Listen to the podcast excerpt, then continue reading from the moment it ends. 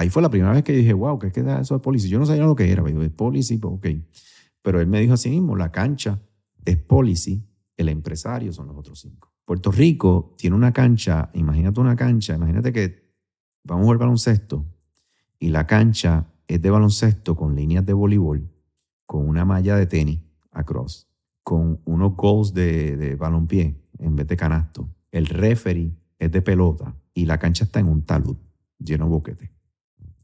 Eso es literalmente la cancha del empresarismo en Puerto Rico hoy en día, en mi opinión. Es un ambiente extremadamente hostil para el que quiera emprender.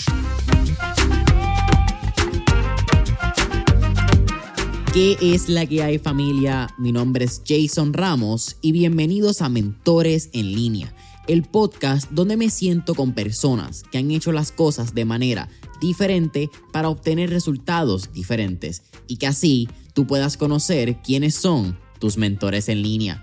Gracias por sintonizar el episodio de hoy y ahora unas palabras de las compañías que hacen este episodio posible. El episodio de hoy es traído a ustedes por la familia de Rompon, la empresa 100% puertorriqueña que te hace entrega de tus compras de supermercado en tan solo minutos sin un mínimo de compras requeridas. Oye Corillo, si hay algo en el mundo de negocios que tendemos a hablar, es la importancia de saber el valor de nuestro tiempo y que nuestro tiempo vale dinero. Y un lugar en donde yo me daba cuenta que gastaba mucho tiempo de mi semana era el supermercado. Porque no solamente tenía que ir una o dos veces dependiendo de qué necesitara, pero si iba a un supermercado que no conocía, tendría que gastar más tiempo porque no sabía el orden de las góndolas. Y la realidad es que eso ya no es un problema desde que Rompon llegó a mi vida, porque ya no tengo que ir al supermercado para hacer mi compra. Solamente saco mi celular, entro a la aplicación de Rompon, veo esas 13 categorías que tienen, que es como si fuesen una góndola cada una, escojo mis productos, añado mi método de pago, escojo el lugar donde quiero que me hagan el delivery, sea mi oficina, mi gimnasio o mi casa idealmente, y boom, en menos de 60 minutos, Rompon ya estará haciendo esa entrega. Así que si no lo has hecho todavía, puedes entrar hoy a Rompon descargando la aplicación móvil, sea en el App Store, Google Play o entrando a romponpr.com. Jorge Luis Rodríguez, bienvenidos a Mentores en línea. Muchas gracias por tenerme aquí, Jason, y un saludo para todos los que nos van a escuchar. Oye, hermano, es un absoluto placer. Eh, realmente, como estamos hablando, sigo tu contenido del 2020. Poco a poco entendí, fui entrando un poquito más a entender quién es Jorge Luis Rodríguez. Tus años, yo creo que de infancia, vamos a hablar, yo creo que es parte crucial de, de quién eres. Y creo que lo que estás haciendo con el instituto es más que necesario. Eh, yo creo que venir con datos, venir con el punto de vista objetivo de esto es lo que nos dice nuestra recopilación de datos, esto es lo que nos dice el campo, no lo que nosotros pensamos, no es si yo creo en esto, si esta es la idea, si esto es lo que me conviene a mí, es bien importante. Y es más, yo te diría que de suma importancia en esta época donde estamos viviendo, donde hay censuración de medios, donde lo que estábamos hablando antes de empezar, los medios están guiados por quién es el interés económico que va arriba, que nunca entendemos. Y yo creo que nos han diseñado a no pensar con malicia. Yo creo que los medios nos han adoctrinado a que lo que el medio dice es lo que es verdad porque ese es el medio, porque eso es CNN, porque eso es Fox, porque eso es el Nuevo Día, whatever sea la noticia que tú mires. Pero cuando vas a los datos, cuando vas al análisis, cuando vas realmente a de dónde sacaron ese headline, ese titular que te enganchó, tú dices, ah, espérate, esto no es así, esto es asá. Exacto. Mira, te diría antes que nada, un placer eh, estar aquí contigo. Este, como te estaba mencionando, tú eres de la edad de mi audiencia, así que cuando vi tu edad, pues me agradó mucho porque lo que estoy haciendo hoy y lo que trato de compartir en las redes, en realidad eh, mi audiencia principal son los jóvenes, ¿verdad? Eh, a lo, usaste una palabra bien importante que es la verdad. El, el, tema de los datos, eh, lo que le conocemos como el empírico, lo que sucede en el evento, ¿verdad? Eh, cuando se combina con el estudio, o sea, la gente que está presentándote análisis, se sentó y pensó, ¿verdad? Y lo escribió. Muchas veces eh, lo comparten con peers, lo, lo tiran afuera y es analizado, ¿verdad? Y el problema que ocurre es que mucha gente se queda a veces en el título de algo y no hacen el, famoso deep dive al análisis. Cuando tú estás buscando la verdad, Estas son las herramientas básicas que tú tienes. Lo que está pasando, el evento del momento, está cogiendo los datos de lo que está pasando y todo el análisis que se haya hecho de ese tema en otros lugares, porque un, tema muy interesante de los estudios es que los estudios se hacen, muchas veces los estudios que son empíricos están cogiendo la data de ahí y los que son análisis que están haciendo múltiples académicos en diferentes lugares o múltiples grupos en diferentes lugares, lo presentan y de ese conocimiento siguen construyendo conocimiento. Yo creo que esa profundidad a la que tú tienes que llegar para entender las cosas y acercarte lo más posible a la verdad, ¿verdad? Y que se desconecte de ti y de tu opinión y de tu análisis y que se refleje más como lo que más te acerca a la verdad, que entonces es igual para ti que para mí. Y entonces nos podemos conectar ante eso, ¿verdad? Eh, cada vez estamos saliéndonos más de ahí y entrando más entonces en cómo yo, en propaganda, ¿verdad? Cómo yo te presento algo que te atraiga, que alinee con lo que tú percibes, ya sea por lo que te gustaría que fuera o ya sea por lo que crees que debe ser, ¿verdad? Eh, y cosas que te alejan de la verdad. Y si alguien te empieza a tocar esa, ese, ese ritmo, pues tú entras ahí en ese ritmo y dejas de leer, ¿verdad? Eh, el ejemplo más claro que yo siempre he visto es leer las instrucciones para montar un, eh, ensamblar un regalo que te dan en Navidades. Tú quieres arrancar con el regalo o quieres que sea de tal manera y empiezas a armar el regalo y te tardas un montón y te puede quedar mal cuando tú sigues las instrucciones, lo más siempre lo haces como que mucho más rápido, te queda bien de la primera y las cosas van donde, donde van, no donde tú quieres que vayan. Si no te queda la tuerca al final que tú dices, ¿dónde va? Exacto. Y si te gusta, primero que eres mucho más eficiente haciéndolo, eh, minimizas todos los riesgos de causar algún daño, pero si te gusta, sabes que es como debe ser. Si no te gusta, eh, sabes que es como es, ¿verdad? cuando no sigues instrucciones, si no te gusta, pues tú coges para la instrucción. Entonces, entonces, mira, tienes que bregar con la verdad. tienes que ver con lo que hay. ¿Entiendes? No puedes vivir en, un, mundo de fantasía que cuando te vas a otro lugar no es así. Eso lo podemos ver cuando la gente se va a la ley laboral en, business aquí. Eh, no, me tienen que dar mi mesada, me tienen que dar la cosa. Cuando se van para Estados Unidos, están produciendo y no están pensando en la mesa que la Sí, no se quejan. Porque es otra realidad. ¿Entiendes? Entonces, de repente, las teorías es cómico, porque en, libertad económica lo vemos. Las teorías que todo el mundo aplica aquí, ninguno aplica en otra jurisdicción. Entonces, tu argumento ya se cae. Porque si allá hay desarrollo y aquí no lo hay, o sea, porque me estás diciendo a mí que esa es la manera que debe ser. Mm. Tienes la manera que tú quieres que sea, pero, by way, todos los estudios que se han demostrado a nivel mundial te dicen que no. En ese y en muchos otros, ¿verdad? Y obviamente los científicos no tenemos eh, break con el tema de la ciencia es perfecta para nosotros. El voltaje igual a corriente por resistencia en el Ártico, en Australia, en Brasil, en Argentina. Y cuando vives ese mundo así bien certero, pues este, eh, le coge el gustito. ¿Qué yo tengo que entender o qué la audiencia tiene que entender de la crianza de Jorge para entender cómo es Jorge hoy en día? Porque vienes de una casa donde tus papás son inmigrantes. Ambos tus papás son de las montañas de Asturias, en España. Eres el menor de cuatro hermanos, si no me equivoco. Tienes dos hermanas y un hermano. Eh, te criaste en Cupey. En, aquí en Florida Park. Estamos cerquita. Sí, sí, en Hyde Park a Florida Park. Eras bueno en matemáticas por lo que estábamos hablando y estudias ingeniería en Syracuse University. Estudias un bachillerato en ingeniería eléctrica y te gradúas en el 89. Correcto. ¿Qué tenemos que entender de esos periodos de años para entender cómo es Jorge hoy? Mira, eh, yo no le había prestado tanta atención hasta que me fui a hacer el fellowship porque el, lo que tienes que saber, yo, yo me lo imaginaba, pero el ancestro es un elemento bien fundamental en el impacto que tú tienes como individuo, como persona. ¿verdad? Si tú logras conocer, buscar lo más profundo de ti, eh, tu razón de ser, en que tú buscas propósito, eh, mucho de eso va a estar eh, provocado por, the, they call it, en inglés le llaman the waters you carry. Mm. Okay? Y eso es, ancestral.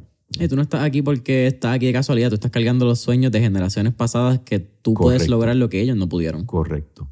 Y ahí yo, yo lo que vengo de unos padres que eran eh, bien trabajadores, eh, no tenían acceso a ninguna ayuda, ni, ni, conocían a nadie, venían de otro país, o sea, aquí no tenían familia, y todo era bien no nonsense todo era eh, como, o sea, bien eh, firme, estricto, con mucha estructura, porque éramos cinco, así que todo tenía que funcionar y no había recursos, ¿verdad? Pero dentro de un contexto de, de mucha firmeza y mucha estructura, eh, un contexto de mucha unión y mucho amor entre nosotros como hermanos y como familia, ¿verdad? Eh, creo que era bien tradicional antes eso. Los cinco, imagínate los cinco hijos a la iglesia con su papá todos los domingos a misa.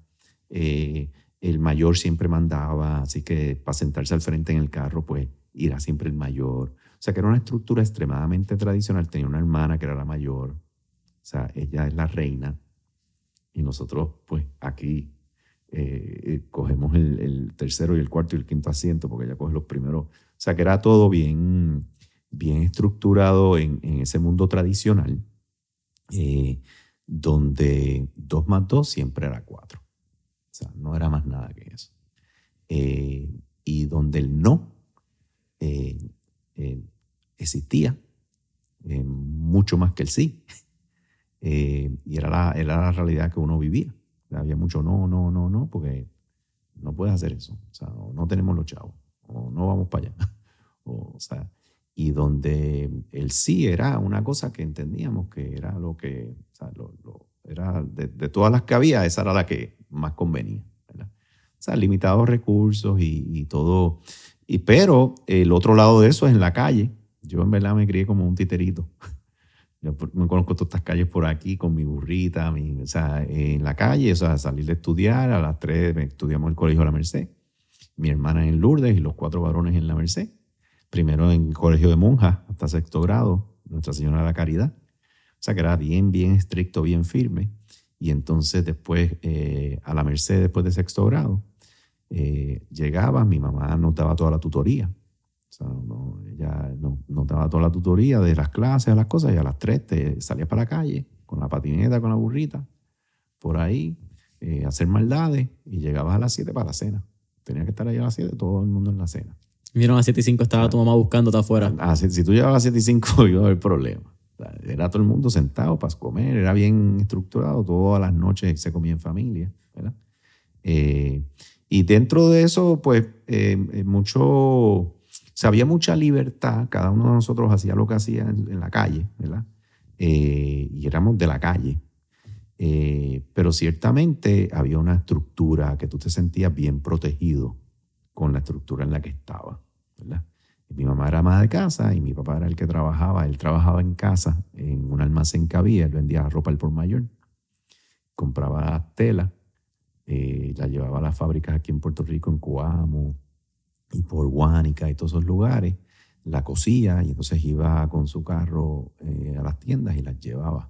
A, a, las vendía, ¿cómo le llaman? A comisión. Y cuando le pagaban, pues entonces eh, volví y compraba más tela. O sea que muchas veces el cash flow pues no le daba para pa cosas, era una cosa ajustada y mi mamá pues no, ella no estudió universidad ni nada. O sea que ella pues lo que hacía era, y obviamente éramos cinco, nos criamos todos con pañales. Nunca hubo una nani en casa ni nada. O sea, mi mamá nos crió a todos. Esa era la jefa. Con pañales de tela y no tuvo ninguna ayuda, era la que limpiaba la casa. Así que nosotros al ser varones, pues tan pronto teníamos nada, pues entonces ayudábamos con todos los, los, los quehaceres que podíamos. Pero un, una crianza bien hermosa, bien chula, no la cambio por nada, eh, especialmente la calle. O sea, para mí no hay grado académico, no hay universidad, no hay nada que te enseñe la sabiduría de la calle. O sea, y es lo que yo veo en mis sobrinos, tengo 11 sobrinos. Anda. Y no se criaron en la calle. O sea, ellos no, no, no, entienden ni pepino. O sea, a mí me robaron la burrita como tres veces. ¿Burrita de bicicleta? La bicicleta, sí. El, el, así que le decíamos antes, la, la burrita. Eh, eh, bueno, tumbábamos quenepas para venderlas, mango, o sea, eh, las guerrillas con los otros. O sea, eso era una crianza en la calle, en la calle, estaba en la calle. Eh, te metían, mis amigos de todos los caseríos, de por aquí, o sea, éramos to, todo el mundo, andaba con todo el mundo, o sea, eso no era, y si eran, jugaban baloncesto, jugaban pelota, o sea, era por alguna, Había un, campo en común y ese campo en común entonces unía las amistades sin ver de qué estrato social eran. O sea, yo vi muchos amigos míos morir a bien temprana edad, yo en la universidad, y lo asesinaron o lo mataron, o muchos que se fueron eh, adictos. O sea, y también bien buenos, que se hicieron tremendos profesionales. O sea, que te- era una cama, tú lo veías de todo. Mis sobrinos no han visto nada de eso, pero cero. El carro se te dañaba, era un, estartalado y eh, daba un peso, un peso, y con cuatro pesos llenabas de gasolina, lo prendías echándole gasolina por el carburador. Eh, Eh, ok. tú cambiabas los espaldas, los pates o sea, hacías todo, porque, o sea, eh, y esto era bien típico, o sea, yo creo que éramos un montón en esa clase media baja y eso era la mayoría. Y, y la calle era tu, sea, esa era tu mejor universidad y tu mejor, o sea, ahí tú hacías un PhD. Qué loco que menciones también la calle como, como tu educación, Ujú. porque vienes de un background bien académico. Después vamos Sí. a hablar un poquito como que me parece bien, quizás no loco, me parece curioso que hayas tenido ese tipo de educación y que también entonces aprecies la educación académica, porque muchas veces sucede Claro. que el que le gusta la calle, le gusta la educación Sí. de la calle, no brinca la academia o viceversa. Sí, yo creo que la parte analítica, la parte, o sea, yo tengo un alto respeto por conocimiento. Mm. Y la academia es la, es la cuna del conocimiento. O sea, la academia es el centro de conocimiento más importante de cualquier sociedad. Eso, eso no lo va Ahí es que están los pensadores analizando. Es donde va la gran riqueza de un gobierno a inyectarle para que haga investigaciones y analice en, sociedades se supone. en sociedades que Ah. están, ¿verdad? Así que le tengo gran respeto. Creo que cuando, cuando empecé en la Yupi salí y empecé a hacer cosas de las que aprendí y funcionaban, lo reafirmas, pero también en ingeniería, o sea, porque vas y lo estudias y cuando vas al field, pues eso que tú estudiaste es lo que es. O sea, es un conocimiento que reside, obviamente, recuerda que no había internet, ahora está más democratizado, puede haber, puede haber educación que la puedas hacer por línea, pero donde sale ese conocimiento usualmente tiene que tener un ambiente donde se estén celebrando esas ideas y se estén profundizando en ellas. Y las academias, pues, eh, logran mucho de eso en el mundo entero. Así que yo soy bien fanático del conocimiento, de saber, de leer y entender y, que me haga sentido y que me cuadre. Y esa lectura y esa profundidad mayormente te, te la ofrecen los centros académicos, eh, especialmente si son en las áreas ¿verdad? Que, que yo estaba enfocado. ¿verdad? Hay muchos libros, muchos self-help que puedes hacer, pero quizás no tienen la estructura o los currículos diseñados para poder llevarte paso a paso. Tendrías que tú hacerlo. Eh, pero sí me encanta eso. Lo que sí es que siempre me di cuenta, por ejemplo, en la calle, una regla número uno es la palabra tuya. Tu palabra es sagrada. O sea, tú dices algo y tú lo haces. Eh, y tú sabes, te, te puedes buscar un problema si tú no cumples tu palabra, la que fuera. O sea, desde que vamos para cancha, vamos a un sexto en Quintana, algo así, y mira, Jorge va a venir, él es el que va a traer la bola. Ayer él dijo, pero no había celulares, que él venía y va a traer la bola. Pues si yo voy, yo tengo que llevar la bola. Yo no puedo llegar allí sin llevar la bola. Porque me liquidan. Me dicen, no, hoy tú no juegas. Si tú no trajiste la bola y tú dijiste que tú eras el que iba a traer la bola, por eso él no trajo la bola. O sea, y era así, o sea, ¿Mm? era el que trajo la bola. No, la tuya es la de cuero, no, es que se la llevó mi hermano. No, la- pues, pues, no, no, no vengas para acá. O sea, la palabra era una cosa bien poderosa. Otra que era bien poderosa era que era- estábamos juntos. Tú y yo, está- o sea, somos, somos eh, amigos y, ¿sabes? No, no friend left behind, ¿verdad? Había mucha, mucha solidaridad, muchos elementos que en negocio son no-brainers. Entonces, esa, people do business with people they like and trust. It's that simple. Así que si de repente el likability que tienes que desarrollar en la calle para, para hacer amigos, para, para sobrevivencia, pues si te van a robar la bici, tú te vas a meter a buscar la bici. Pero mira, la tienen en las monjas. Ok, ¿a quién yo conozco en las monjas? Ah, yo conozco a tal, tal. Tú, tienes que, tú vas a través de esa gente, tú no te metes allí solo a buscar una burrita. ¿Entiendes? Entonces, tú mueves tu network. Mira, eso es de Mica. Me decían Mica, eso es de Mica, eso es de Mica, eso es de Mica. Mica, la- está, está acá. Y a veces sonaba el teléfono en la casa, era todo, tú sabes, mira, joder, echa para acá. Ya la tenemos. Ah, iba y la buscaba. Pero yo, uno trabaja ese network. Uno trabaja esas relaciones. ¿Entiendes? Eh, desde que eres el que llevas la bola, desde que, que lo pides en el juego cuando, cuando estás pidiendo winning. ¿Tú me entiendes? Esa dinámica tú la llevas a los negocios y es a nivel mundial. No Háblame de esta mentalidad, porque algo, y mándame que te interrumpa, algo que tú estás mencionando también es que tú dabas antes de recibir. claro, Tú llevabas la bola, claro. tú X palabra, eh, whatever sea, ¿verdad? Distintos ejemplos que diste, o quizás prestabas la burrita si alguien necesitaba ir de Claro. punto A a punto B y Claro. regresaba. Totalmente. Y quizás surgía el momento donde tú ibas a necesitar algo de ese network, pero tú nunca atacabas la situación, o tú- normalmente uno no ataca la situación diciendo, yo te voy a dar para que después tú me des. Claro. ¿Qué tú le recomiendas a toda persona que tiene un problema entendiendo eso? Porque yo creo que en mi generación a veces tenemos un problema donde decimos, ah, no, es que yo no voy a tratar a él si él no me trata así. O yo no le doy a esta persona 5 dólares, por ponerte un ejemplo y que hacer una comparación, si él me va a devolver 4. Como que siempre buscamos un retorno de interacción. Exacto, un retorno de interacción, no un retorno de inversión, un retorno de interacción en nuestras relaciones, como si todas las relaciones fuesen transaccionales. Sí, mira, yo lo que veo es que en esos tiempos de antes nadie tenía los recursos. O sea, aquel tenía el bate, aquel tenía la bola, el guante. Así que si tú querías funcionar en el colectivo y poder hacer el juego, hacer, todos tenían que estar alineados. O sea, eh, eh, eso me pasaba, yo llegaba con la bici, entonces el pana no tenía bici, mira, tengo que ir para allá, que voy a buscar tal cosa para traerla, tú me la prestas, claro, claro. Entonces después venía y tú pedías algo, pero es que si no, no nos movíamos. ¿Entiendes? Entonces, eh, también había un sentido de, bien de sociedad, de comunidad, ¿entiendes? Era, era bien, eh, era un colectivo muy natural, no era un colectivo de embuste. Y cada uno eh, entendía que para funcionar ahí se tenían que ayudar. ¿Me sigue? Y unos tenían mejor, por ejemplo, yo sabía yo tenía una familia bien sólida, mis papás, una estructura. O sea, yo iba a casa de amigos míos que no estaban con la abuela, vivían con la abuela, los papás no estaban, ¿verdad? Eh, o, el papá era drogadicto, o, o había un problema, ¿verdad? Pues mira, yo sabía que en casa quizás eh, podíamos comer y estar tranquilos, pues vente para casa, ¿entiendes? Y hacías cosas eh, para ayudarse unos con otros, ¿me entiendes? Creo que hay un elemento fundamental de atender lo que tú dices, que eh, tú no veías el progreso a través de adquisiciones de cosas materiales, porque es que no, ni, ni aspirabas a ella, ¿entiendes? Era, tú veías el progreso eh, a nivel que, que eras más partícipe en el grupo, ¿entiendes? Que, que eras parte del grupo. Eh, así que el, el- el- no había, yo le llamo el rascar para adentro. No había, la gente no rascaba adentro. Rascar para adentro los tenían identificados y esa gente estaban empujados por fuera porque eran los menos.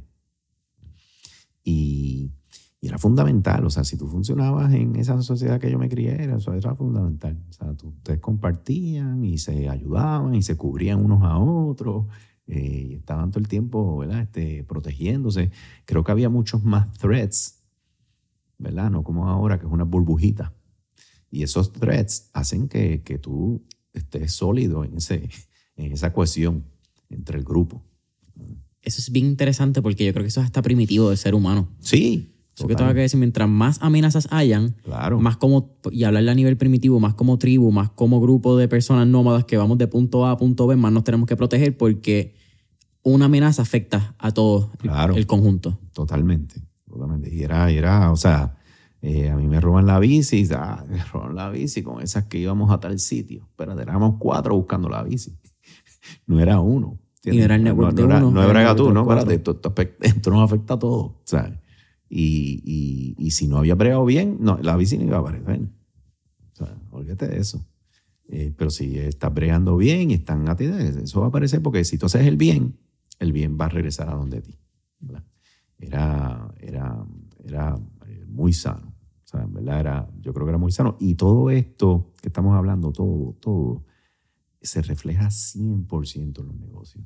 100%. No importa que sean las multinacionales con las que yo trabajo, 100%. La gente respira la confianza, la palabra, el compromiso, el que está viviendo ese dolor que yo estoy viviendo. Lo que pasa es que esos elementos son elementos que no hay forma, o hay forma, hay gente que es bien buena mintiendo, y hay gente que es bien buena haciéndole pensar a otras personas algo, pero toman mucha toma ser bien bueno tú mentir y que te crean Claro. tu compromiso y que te crean tu falsedad de ideología, tu falsedad de lealtad. Se puede hacer porque no quiero dar la... el- no hay ciencia absoluta o no hay verdad absoluta. Y al igual que no quiero decir... Yo pienso que el sistema antes era mucho más, el, el elemento de causa y efecto, tú lo podías entender mucho mejor porque era más, te hacía mucho más accountable. O sea, el, si tú no tenías los méritos, tú no ibas para ningún lado. No ibas para ningún lado. Si tú no jugabas bien baloncesto, no te iban a pedir, te ibas a comer el banco. Es más, iban a esperar a que llegara el que les gusta que jugara, porque van a pedir ese y tú te quedas ahí. Olvídate de eso de que no, para que partir. No, no, tú te vas a quedar ahí, te vas a comer el banco por tres winning. O sea, hasta que se vayan cinco y entonces te piden. ¿Entiendes? Entonces, tú veías tan claras las consecuencias que tú estabas eh, en alto rendimiento eh, todo el tiempo, ¿verdad? Porque te- te- la- las consecuencias eran altas.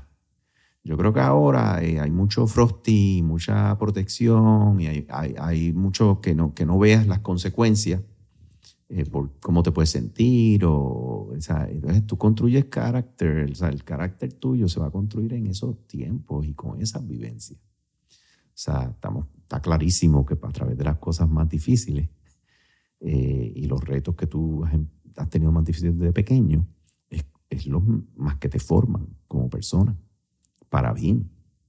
Si tú le remueves todo eso que es difícil y que es retante, o sea, algo tan sencillo como, eh, papi, me robaron la burra. De nuevo. Mm. Más vale que aparezca, porque si no, ¿entiendes? Y tú empiezas a buscar, ah, mira, me voy, voy para voy pa Jurutungo a buscarla. Ah, tú vas para allá, o sea, tú vas y la buscas y regresa. Que un nene ahora le diga que va a, a buscar algo a un sitio, o sea, nada que ver. Son otros tiempos, estoy claro, pero Sí, pero lo, lo- nadie está expuesto a esas vivencias, están- tratan de protegerlos. Claro, al igual que cambian los tiempos, pues cambian quizás las situaciones difíciles o cambian las situaciones que te van a hacer mejorar o la, Claro. situaciones no tan cómodas, para no llamarlas difíciles, ¿verdad? Porque quizás lo difícil es bastante subjetivo, quizás son situaciones incómodas dentro de, tu, dentro de tu edad y dentro de tu periodo de vida. claro. Pero estoy de acuerdo contigo y yo creo que COVID hace un gran impacto en eso. Cuando de momento tú tienes a una generación que se está criando y que está creciendo Imagínate. en donde sus relaciones interpersonales, sociales, entonces ya no es una opción hacerla en persona, ahora es a través del Fortnite, a través de tu Xbox, a través de una pantalla. Y esa se convierte en tu norma. Cuando tu situación más difícil no es que te buscaste una pelea quizás en la cancha de baloncesto Claro. o que te buscaste una pelea porque le tiraste la bola a alguien. Claro. Que yo creo que mi generación es como que la última que vivió Sí, esa... sí. Yo tengo 24. Sí, Yo me gradué de escuela superior hace 7 años. Siento que 2010, 2015, que fueron como que estos años donde todavía jugábamos voleibol, jugábamos Ajá, baloncesto en las ajá, canchas. ajá. Yo te diría que yo creo que, yo no sé si en mi escuela ya todavía hay canchas de baloncesto y voleibol para el uso de, de recreo. Posiblemente ya están los nenes jugando con 10 o whatever sea en esa época. Pero es complicado porque entonces lo que era difícil o lo que eran los retos de mi infancia, de mi juventud, no se asimilan a los retos que están enfrentando estos nenes. Quizás Mira. sí es que hay retos. Mira, el otro día yo vivo en Ocean Park y venía en el carro de la oficina, eh, veníamos de, de correr bici y llego a la luz y veo dos muchachos, eh, ponle que tengan 14, 15 años, en una, una, una bicicleta, corriendo y brincando por la acera y los conozco los dos porque son hijos de amigos míos. Yo llamé a los papás, me dicen, mire, yo no había visto esto en como 15 años. Tú no los ves en la calle jugando. A menos que no son una organización cerrada con la burbuja. Tú claro. no los ves. Y estaban titereando por ahí, brincando. Sacho, sí, salieron. Sacho, llegaron bien tarde, todos sudados. Yo, wow. O sea, qué enseñanza. O sea, los felicité. Le dije, mira, soy Sacho, una pelea con la mamá, pero, o sea, porque es que no, no quieren que salgan. Claro. Yo, yo le doy muchas gracias a mis papás que ellos dieron cierta libertad cuando yo tenía de 3 a 16 años, que fue durante mi primer negocio de patineta. En la industria bien particular, estaba hablando de industria de surf, de skate, altamente relacionada a la marihuana. Se sabe que mucha gente está titereando, se sabe que hay gente que está Sí. quizás o no está en los mejores caminos. Y mis papás siempre me dieron la confianza. Mis papás me dijeron, a, a nosotros, a ti te enseñamos el bien. Nosotros te enseñamos lo que nosotros Claro. consideramos bien. Sí, Es tu decisión si tú lo haces o no. correcto. Tú pagas las consecuencias y tú sabes las consecuencias si no haces el bien. Eso allá tú. Sí, yo, yo el otro día hice un post que fue bastante, una pelea con, con la gente que habla del privilegio, Mm. porque ¿Cuál de todo? mis padres, tú sabes, eh, eran bien estructurados con nosotros, pero nosotros estábamos en la calle todo el tiempo y yo, es más, yo no- mami, mami tejía, mami se acostaba a las 5 de la mañana porque mi yo te- tenemos cuatro hermanos saliendo, mi hermana no la dejaban salir, pero nosotros salíamos y llegábamos. ¿Ya? Yo llegaba a las 2 de la mañana, el otro, amigo- el otro hermano mío llegaba a las 3, el otro llegaba a las 4 y el otro a las 5. Y mami estaba con la teja y ella nos decía, faltan dos. Ella me decía, yo me iba para la cama y ella estaba despierta porque ella no, no se acostaba hasta que no llegara el último. Eso es bien normal de las mamás, ¿verdad? Sí, Tienen eso, ese, ese wiring. Y eso fue por, estamos hablando de seis o siete años. O sea, todo ese span, desde, yo tengo un hermano que, que me lleva siete años. Así que en, en ese span estábamos nosotros en la calle eh, con mami hasta que nos fuimos ya a estudiar afuera. Y después cuando regresábamos, ella seguía, porque si vivíamos allí con, con ellos, ella seguía cuidando sus pollitos. ¿Entiendes? Pero Mientras era, vivas en este techo, haces lo que yo diga. Exacto. No, totalmente. Y ese, eso, ese- eso era una, era un tema de eh, vamos a ir a misa, vamos a cenar juntos, vamos a hablar de lo que importa, de cómo se vive, de que si estamos en un lugar público tú no estás gritando, tú no estás interrumpiendo, tú dices por favor, todos los modales básicos, ¿verdad?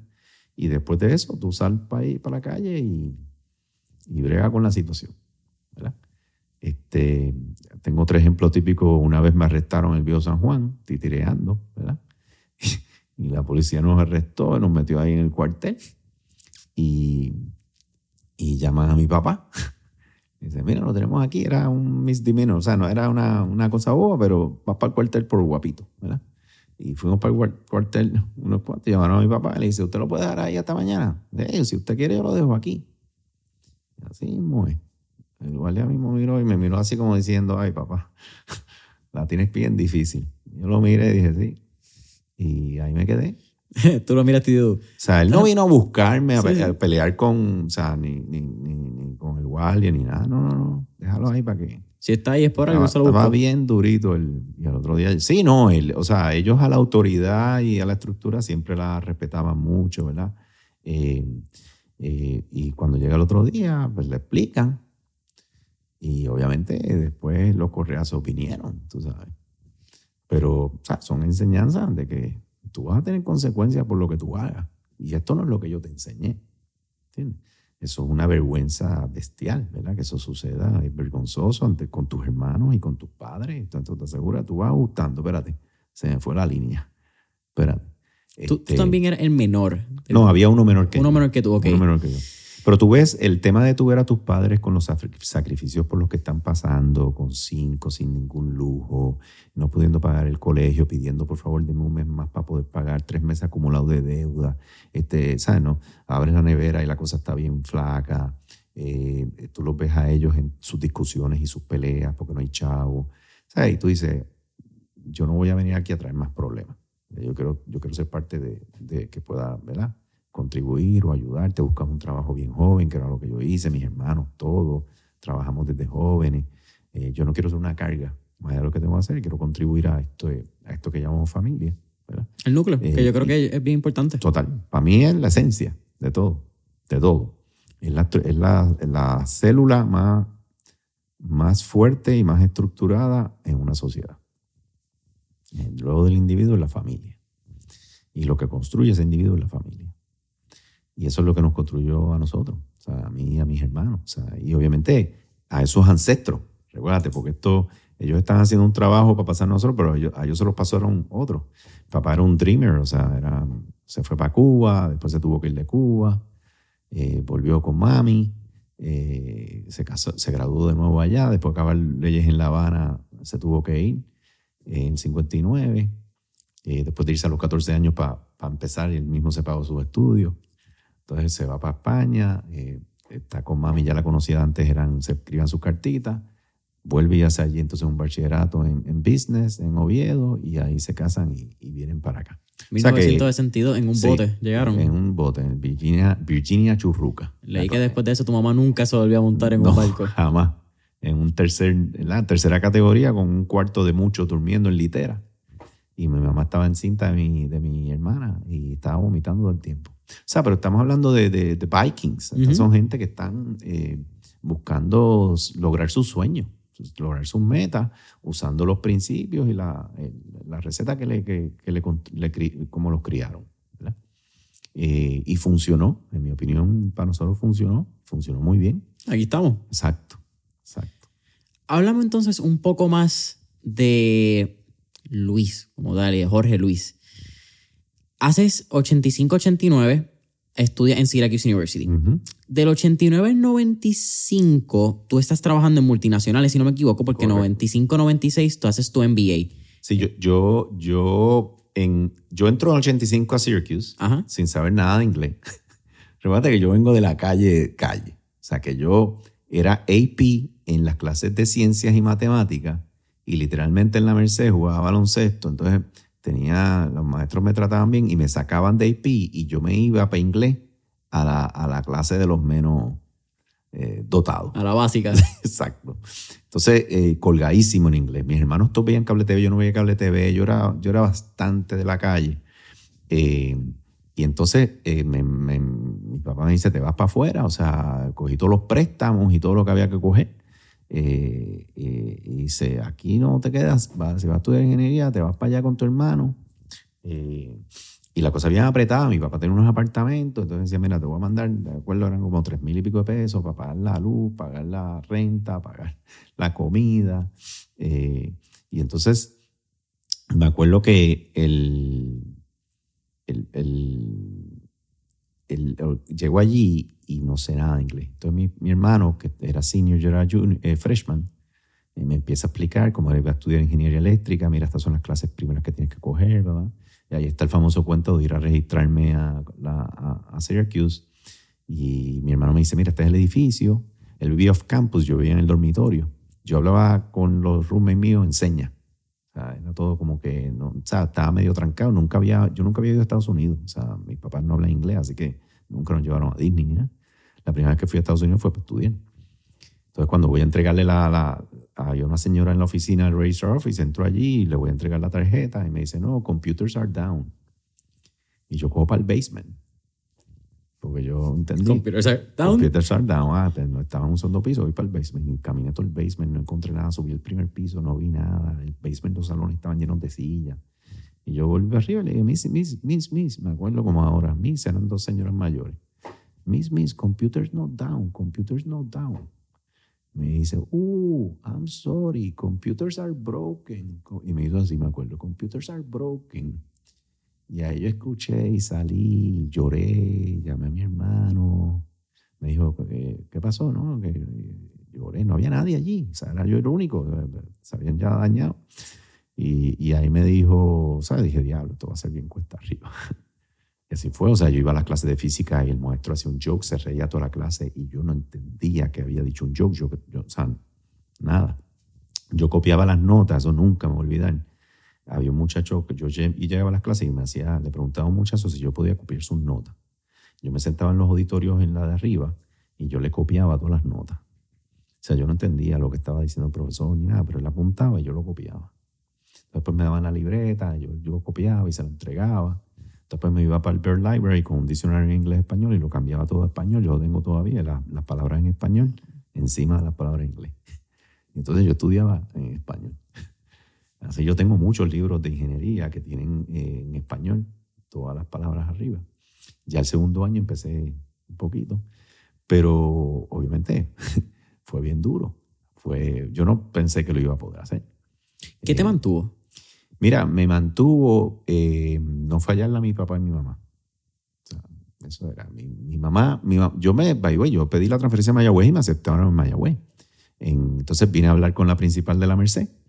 Me dijo, tú puedes, tú puedes, tú puedes. O sea, yo dije, yo no, jamás voy a poder, si yo no sé inglés, ¿cómo yo voy a poder funcionar aquí? Yo no entiendo nada. O sea, muchachas me venían a hablar, yo no sabía lo que me están diciendo. Entonces, Se fue abriendo, el inglés estaba ahí en su base, ¿verdad? Pero era cuestión de hablar. Pero la principal de la Merced, Missy Rodríguez, me, me habló fuerte y después tuvo un amigo, eh, Jorge Junco, que fue roommate de mi hermano mayor. Ellos estaban graduándose. Él me dijo, si yo y tu hermano lo pudimos hacer, tú lo puedes hacer.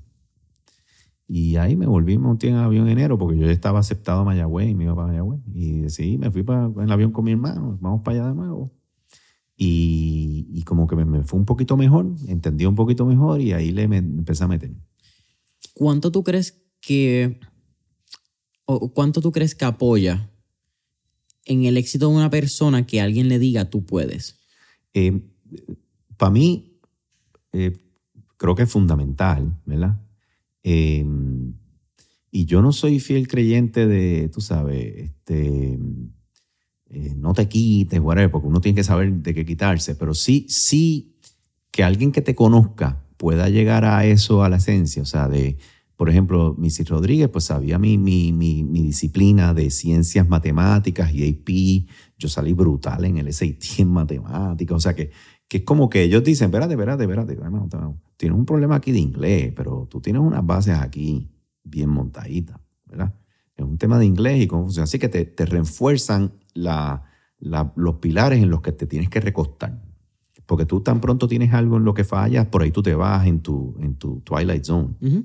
O sea, nosotros tenemos el síndrome siempre de que no somos lo bueno suficiente. Sí, el somos... síndrome del impostor es, es, natural en Entonces, el humano. yo como vi como el inglés era todo eso, yo dije, diablo, yo aquí estoy... O sea, en matemáticas salía súper bien. Claro. Entonces, en ingeniería, lo bueno que tuvo es que yo las clases de inglés, yo soy el único puertorriqueño que tiene, en, el puertorriqueño en Syracuse, cuando va, coge 201 y 203, English as a Second Language, 201 y 203 es como 101 y 103, Okay. que son las que cogen los estadounidenses, y nosotros cogemos 201 y 203. Todo el mundo entra con 201 y 203.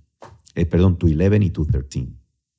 Yo soy el único todavía que ha cogido 201, 203, 205, 207, 209 y mi senior year yo cogí 211 y 213. O sea, yo cogí 211 y 213 con los freshman boricua y yo era senior.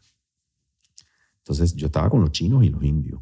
Eso me ayudó mucho, by the way, en coger una base bien buena de cómo escribir y todo eso, que después lo acabé usando en PASIF. Pero obviamente eso me movió, esos son créditos adicionales, que entonces todas las electivas yo las tenía que coger aquí en los veranos. Yo, cogí, yo cogía 18 créditos a 21 créditos por semestre los cuatro años. Tenía que acabar en cuatro años porque no había chavo. No, no era opción. No era opción. Yo venía y los junio y julio estudiaba en la, entre la Inter y, y, y el Sagrado eh, todas las electivas. Eso sí lo podía coger acá. Así que en, en, junio y julio cogía una clase por la mañana y una por la tarde y trabajaba ahí siempre en la planta de manufactura. Y me daban trabajo coop en Power Parts. Trabajaba por la mañana, estudiaba por la mañana, llegaba a las ocho y media, trabajaba hasta las cuatro y media y me iba para Sagrado o para la a otra clase por la noche. Entonces eran dos clases en junio y dos clases en julio. Wow. Todas mis electivas yo las cogí aquí, yo no cogí electivas en Syracuse. Allá era todo en matemática. O sea, entonces, ¿qué pasa? La ingeniería ya no necesita mucho inglés que cuando salí de la física y la química, pues entonces nítido. Ya, ya no hay más auditorio, es cálculo y es ingeniería y ahí estamos ya entrando en mi mundo.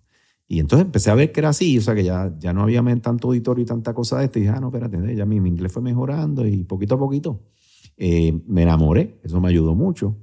Eh, una puertorriqueña que estudiaba en Princeton, yo estudiaba en Syracuse y la iba a ver todos los fines de semana y yo lo que hacía era estudiar. Así que eso me ayudó muchísimo, eh, tener una relación romántica con alguien que era bien disciplinada académicamente y que entonces me dio mucha inspiración y mucho enfoque a, a meterle. Y mis últimos dos años, pues hice Dean's List todos los semestres. Eh, ya cuando saqué el primer Dean's List, dije, ah, espérate, pues ya era tercero, tercer año y cuarto año, que era todo técnico, y ya no había, no tenía que hacer essays en inglés ni nada por el estilo, ya yo estaba dominándolo mucho mejor y me pude desempeñar en la parte técnica muy bien. Una vez te gradúas, trabajas en varias multinacionales, eh, sí. Westinghouse. Sí, salí en 89, entonces el, cogí un, yo tenía ocho ofertas, era de los que más ofertas de empleo tenía, eh, porque yo era bien flexible, yo quería para el, para el sitio que tú, cualquier estado, lo que sea. Entonces cogí un programa, que es lo que les recomiendo siempre a, a los jóvenes, yo cogí un programa de desarrollo que estaban saliendo el de GE y el de Westinghouse, yo me fui con Westinghouse que era Engineering Manufacturing Development Program. Estos son los programas estos rotacionales. Yo estuve dos años en un programa rotacional y en ese programa, eh, en ese programa rotacional estabas cada cuatro meses en una planta diferente. A los, a los seis meses venían speakers, yo tuve a Tom Peters, yo tuve un montón de speakers que eran brutales porque Westinghouse, éramos un cohort como de 30 y nos traían speakers por una semana, espirituales, de dieta, de, de management, de técnico, y nos daban charlas por una semana y nos íbamos a la próxima planta. Y estuve así dos años. Qué cool. Yo viví como en cinco estados eh, y trabajaba allí siempre con roommates del cohort, porque nos íbamos dos o tres, éramos 30, pero se iban para diferentes plantas. Tú escogías tus opciones de planta, la uno, dos o tres, y donde cayera era una lotería.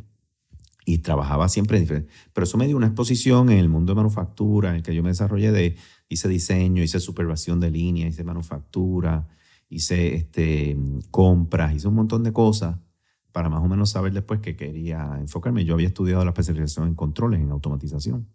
Así que sabía que quería hacer eso, que era lo que había mucho en Puerto Rico, y yo quería regresar a Puerto Rico. Mm. Así que después de dos años me graduó y le pido a Westinghouse eh, que, me, que me lleven a Puerto Rico y me llevan a la planta de Coamo, que es la planta...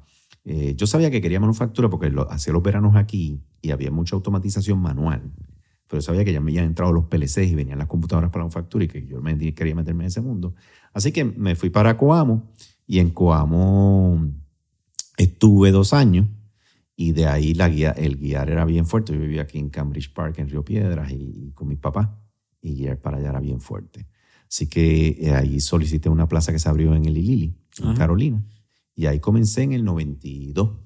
Eh, comencé en Carolina. Sí, hice San Blas en medio maratón hace poco. Sí. Era la primera vez que iba desde Carolina a Coamo. Y déjame decirte, está fuerte. Sí, está fuerte. fuerte. Entonces, el, eso era todos los días, ida y venida.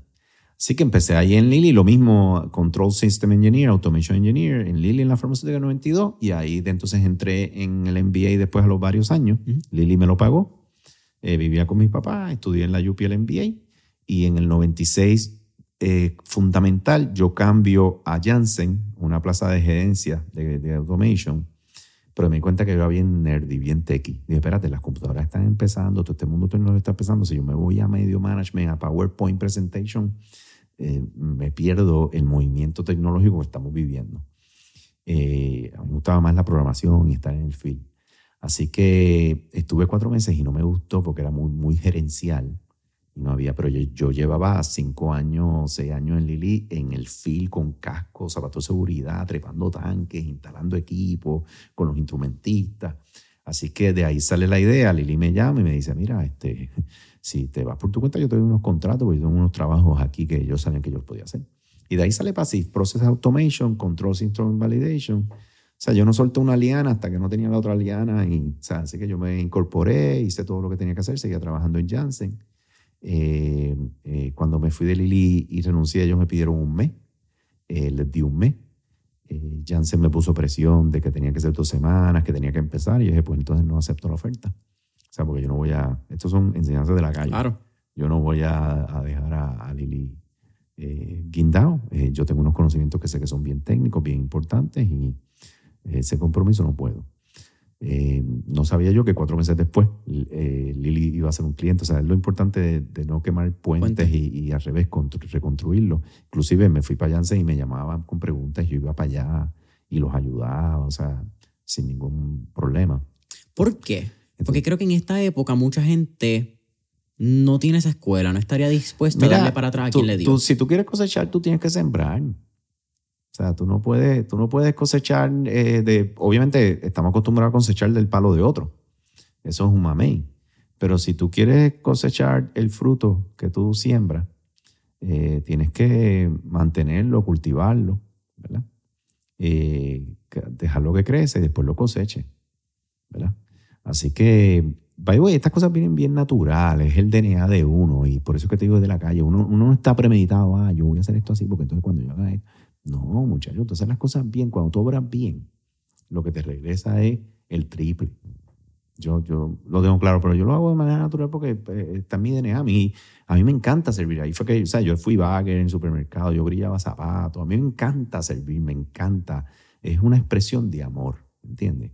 Ese es uno de tus lenguajes de amor. Eh, eh, exacto, el poder servirte. Entonces, el know-how técnico que yo tenía era una chulería. Yo, yo tuve 35 años en la industria, yo me levantaba todos los días, yo quería ir a trabajar. O sea, a mí me encantó, siempre me encantó mi trabajo, siempre. Eh, con Pacife estuve como más de 15 años billable, 100% haciendo trabajo. O sea, yo corría el negocio, pero yo estaba programando estaba en el field trabajando. Y todo el mundo lo sabe porque es que me encantaba.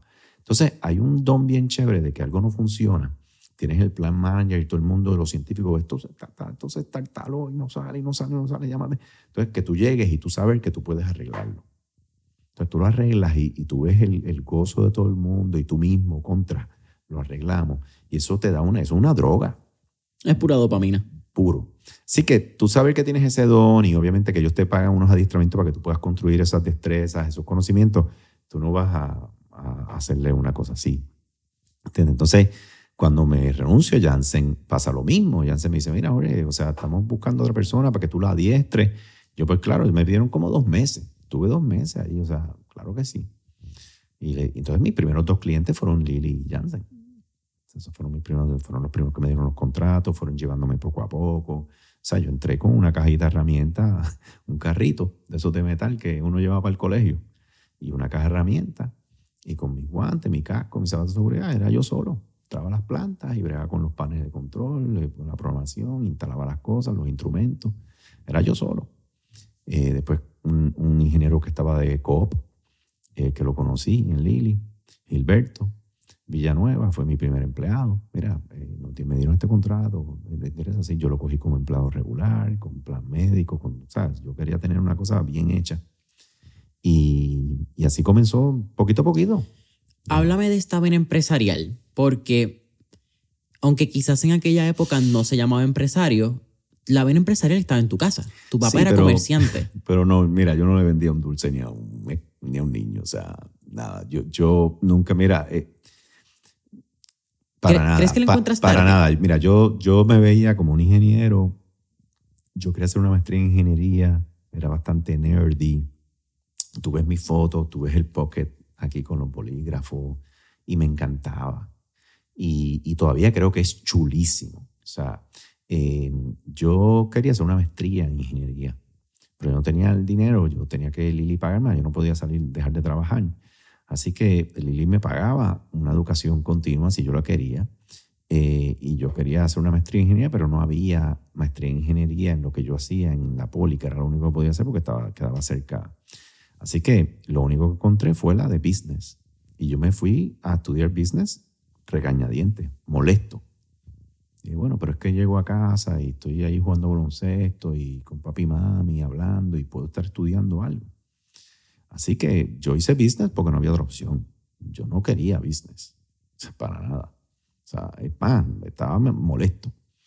O sea, yo inclusive dije, bueno, Lili, Lili me lo pagó, pero dije, pero ¿por qué me va a pagar Lili esto si esto no es, tú sabes... Esto no es ingeniería. Interesante que después tuvieron un gran beneficio, no solo aquí, pero en Estados Unidos y, y Europa, con esa educación que obtuve, pero en esos pasillos eh, fue como el segundo año, son tres años el MBA de noche. En el segundo año cogí una clase de mercadeo y había cogido otra clase de contabilidad. Y dije, Dios, espérate, yo puedo montar un O sea, que lo que yo estoy haciendo dentro, yo contrataba. O sea, lo que pasa es que yo contrataba ingenieros de controles que no hacían instrumentación, contrataba una compañía para, para la programación, una compañía para la instrumentación y una compañía para la validación, que no hacía validaciones de computadoras, hacían las otras validaciones. Eh, y yo adentro tenía know-how de las tres. Y con los muchachos internos, cuando hacíamos proyectos internos, lo hacíamos nosotros las tres. Y yo era el que hacía la validación en computadora, y yo era el que hacía la programación. Así que yo creo que fui de los primeros que pensé en dar una solución en vez de un servicio. Porque los puse los tres debajo de un techo. Y de ahí sale la palabra Process Automation, Controls, Instruments Validation. Controles, Instruments Validation son los tres servicios de Process Automation. Así que de ahí sale PASIF. ¡Wow! Entonces empecé en esos pasillos de la YUPI, siempre lo digo, ahí mismo fue que yo decía, mm, o sea, que yo quizás puedo incorporarme, ¿cómo eso incorporarse a mí al Departamento de Estado? O sea, yo no sabía nada de eso, ¿verdad? Pero ahí fue que empezó. O sea, quizás yo puedo vender estos servicios desde afuera. Ellos no me lo tienen que, no tienen que tener a alguien adentro haciéndolo. Eh, y no hay nadie brindando los tres servicios juntos, una solución. Así que siempre me quedé con eso, con eso, con eso. Entonces, cuando me transfiero a Janssen, que no me gusta lo de automation, digo, ¿cómo yo me salgo de aquí? No quiero quedar mal con nadie, no, no quiero, ¿verdad? Y ahí cuando Lili me dice, bingo. O sea, a que tú, que tú me puedes dar un servicio, pero te incorporé poquito a poquito, la registré, hice un logo con un amigo, hice un documento en Word como descripción de quiénes éramos. Me re- yo no saqué ni patente ni nada, yo que tenía lo de la cuenta de banco y registro en el Departamento de Estado. Ajá. Y con eso fui, hice, firmé para empezar un lunes y entonces eh, me terminé un viernes y empecé un lunes. Eh, o sea, así, así fue que empecé en el apartamento en Miramar de un amigo mío que éramos veleristas, Tito Bosch con Indupro y Carmelo Figueroa. Ellos se unieron para montar una compañía de, de contratista mecánico y en el apartamento, un apartamento literal, y me dieron el master bedroom y me dijeron, mira, empieza ahí. Entonces yo usaba la contable de ellos que era part-time y ella me enseñó a usar Peachtree y hacer las estimadas, o sea, hacer las cositas que había que hacer. Yo las aprendí, yo hacía todo eso, yo hacía todo eso por las noches y los weekends. Y de 8 a 5 yo trabajaba en el field. Venía, por tres años yo no tuve administradores ni nada, o sea, nada. Yo tenía un carro, mi Nissan Máxima, tenía como 200 y pico mil millas y tenía, yo hacía toda la administración, recursos humanos, contabilidad, taxes. A los tres años es que el contable me dice, Jorge, este, y ahí contraté una contable, que era contable, office administrator, eh, eh, human resources, para estar en la oficina. Porque yo hacía, yo en la oficina tenía que me transfería, ya había celulares, los flipping estos, y yo me transfería las llamadas, si llamaba a la oficina me llegaba a mí a mi celular. Yo estaba en el field. Entonces la contraté para estar en la oficina a los tres años. A los cuatro nos mudamos a donde estamos ahora. Pero yo vendía, yo vendía 7 millones y tenía 30 ingenieros y yo lo estaba haciendo todo el perro, lo hacía todo. O sea, era porque es la mentalidad esta de crianza, ¿entiendes? Resourcefulness, lo que dijiste, ¿me entiendes? Resourceful y aguantadito, aguantadito. O sea, yo tenía un calendario, me acuerdo yo ganaba 37 mil dólares como ingeniero y me empecé en julio 13. Yo tenía un calendario, todos los sábados y domingos trabajaba. Yo trabajé todos los domingos y todos los sábados por el primer año. Después el segundo año, como cinco domingos no trabajé y todos los sábados. Entonces, eh, eso era porque hacía toda la administración y todo lo otro. Y me acuerdo que yo vi cuando logré 37 mil dólares en ganancia, dije, bueno, si se va- cae esto para el piso ahora, pues ya puedo regresar, no perdí, ¿verdad? Porque lo hice como en ocho meses. Dije, ah, lo hice en menos que, Que un año. Que un año. Así que estoy, estoy en positivo. Ujú. Pero esa era la mentalidad. Era mucho miedo eh, de que no sé si me va a venir bien. Claro. Entonces vas, vas con... Ese es el, el lesson learned más grande que yo llevé el caballo demasiado aguantado.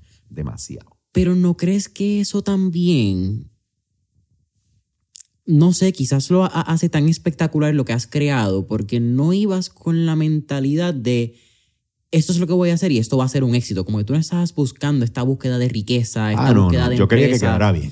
Tú- tú- sí, no, tú no, yo no, yo, yo el tema de dinero, Era generar valor, era generar Sí. lo que tú sabías que no se estaba brindando en el campo. correcto, que yo sabía que lo podía hacer, hacer, bien. exactamente. Exacto. Y entonces empecé a contratar y cuando ya tenía dos empleados dije, wow, o sea que yo con este conocimiento, yo obviamente llegando a la universidad eran entry level, no tenía un pepino de idea, pero están conmigo, entonces ya diestré a dos, eran mis sombras. En un año so- esos hablan con otros, entonces eran cuatro. Entonces ya eran, era wow, esto es logarítmico, o sea, el impacto que voy a lograr aquí en, en que, se construye este conocimiento, entonces el cliente pidiéndotelo. O sea, que, que te nutres de unos, unos impactos de estoy creando empleo, estoy enseñándoles la parte técnica. Eh, iban a un cliente y llegaban chamacos jóvenes, 22 años, y llegaban montados de aquí a acá, les resolví el problema. Y, ¿sabes? Con seis o siete meses ya estaban resolviendo un problema en una planta manufacturera y venían contentos. Y eso a mí me, me encantaba. O sea, tú ves todo el poder que puedes tener eh, en, en el impacto que estamos haciendo con una línea que está parada. O sea, que esas satisfacciones son riquísimas, riquísimas. Yo no tenía ni idea del dinero, era, era como que, o sea, yo veía, o sea, yo, yo, no, yo no comprendía cómo era la parte de creación de riqueza a nivel monetario. ¿entiendes? Eh, inclusive yo no tuve carro hasta el cuarto año, tenía un Nissan Máxima, 200 y pico millas, de- después se fue a ajuste, cogí una Pathfinder que le di, me dejó en Mayagüez yendo a Lili y faltó una reunión con ciento y pico mil millas. El, el, contador me dice, Jorge, pero es que tú puedes cargarla al negocio. Yo, sí, pero si se la cargo al negocio es dinero que no tengo para un adiestramiento. O sea, yo estaba pensando, pues yo, los muchachos tenían que montarse en aviones ir a Estados Unidos a adiestrarse y conocer eh, los sistemas que estábamos programando, certificarse. Así que siempre andaba protegiéndome de que hay que tener dinero para esto y para lo otro, para lo otro. Eh, y eso pues eh, eh, fue bien fundamental, o sea, de, no gastar en nada que no, que no era necesario. tú sabes, y todo bien controlado, tú sabes. Y la riqueza que, se hacía se metía en, en, los adiestramientos hasta que vi, que cada añito pues sobraba y sobraba. Sobraba. Ah, pues vamos a añadirle al plan médico esto. Ah, yo pagaba el plan médico 100%, yo pagaba un dólar por cada dólar de 401k. O sea, el salario pues es bien alto en, en, la industria y nosotros pagamos bien similar. O sea que, que era enfocarse en, lo, en las cosas que había que hacer para que las cosas salieran bien. Eventualmente creces Passive. Passive entra a Indiana, eh, creo que es cierto, en el 2003, hace la expansión a Passive USA.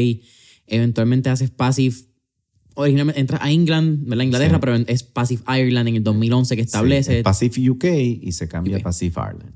Eso te iba a preguntar, ¿verdad? Porque Inglaterra, uno, bueno, Gran Bretaña, eh, Reino Unido, Inglaterra, eh, Escocia, Irlanda. Es como que una relación bien complicada. Sí, pero eh, Irlanda, y el, Irlanda y el Reino Unido Inglaterra es diferente. es como que tú tienes culturalmente, que culturalmente diferente. Pues mira, lo que ocurre fue bien sencillo. Cuando yo estaba dentro de la farmacéutica, todas estas farmacéuticas sabes que tienen más de una planta, casi todas.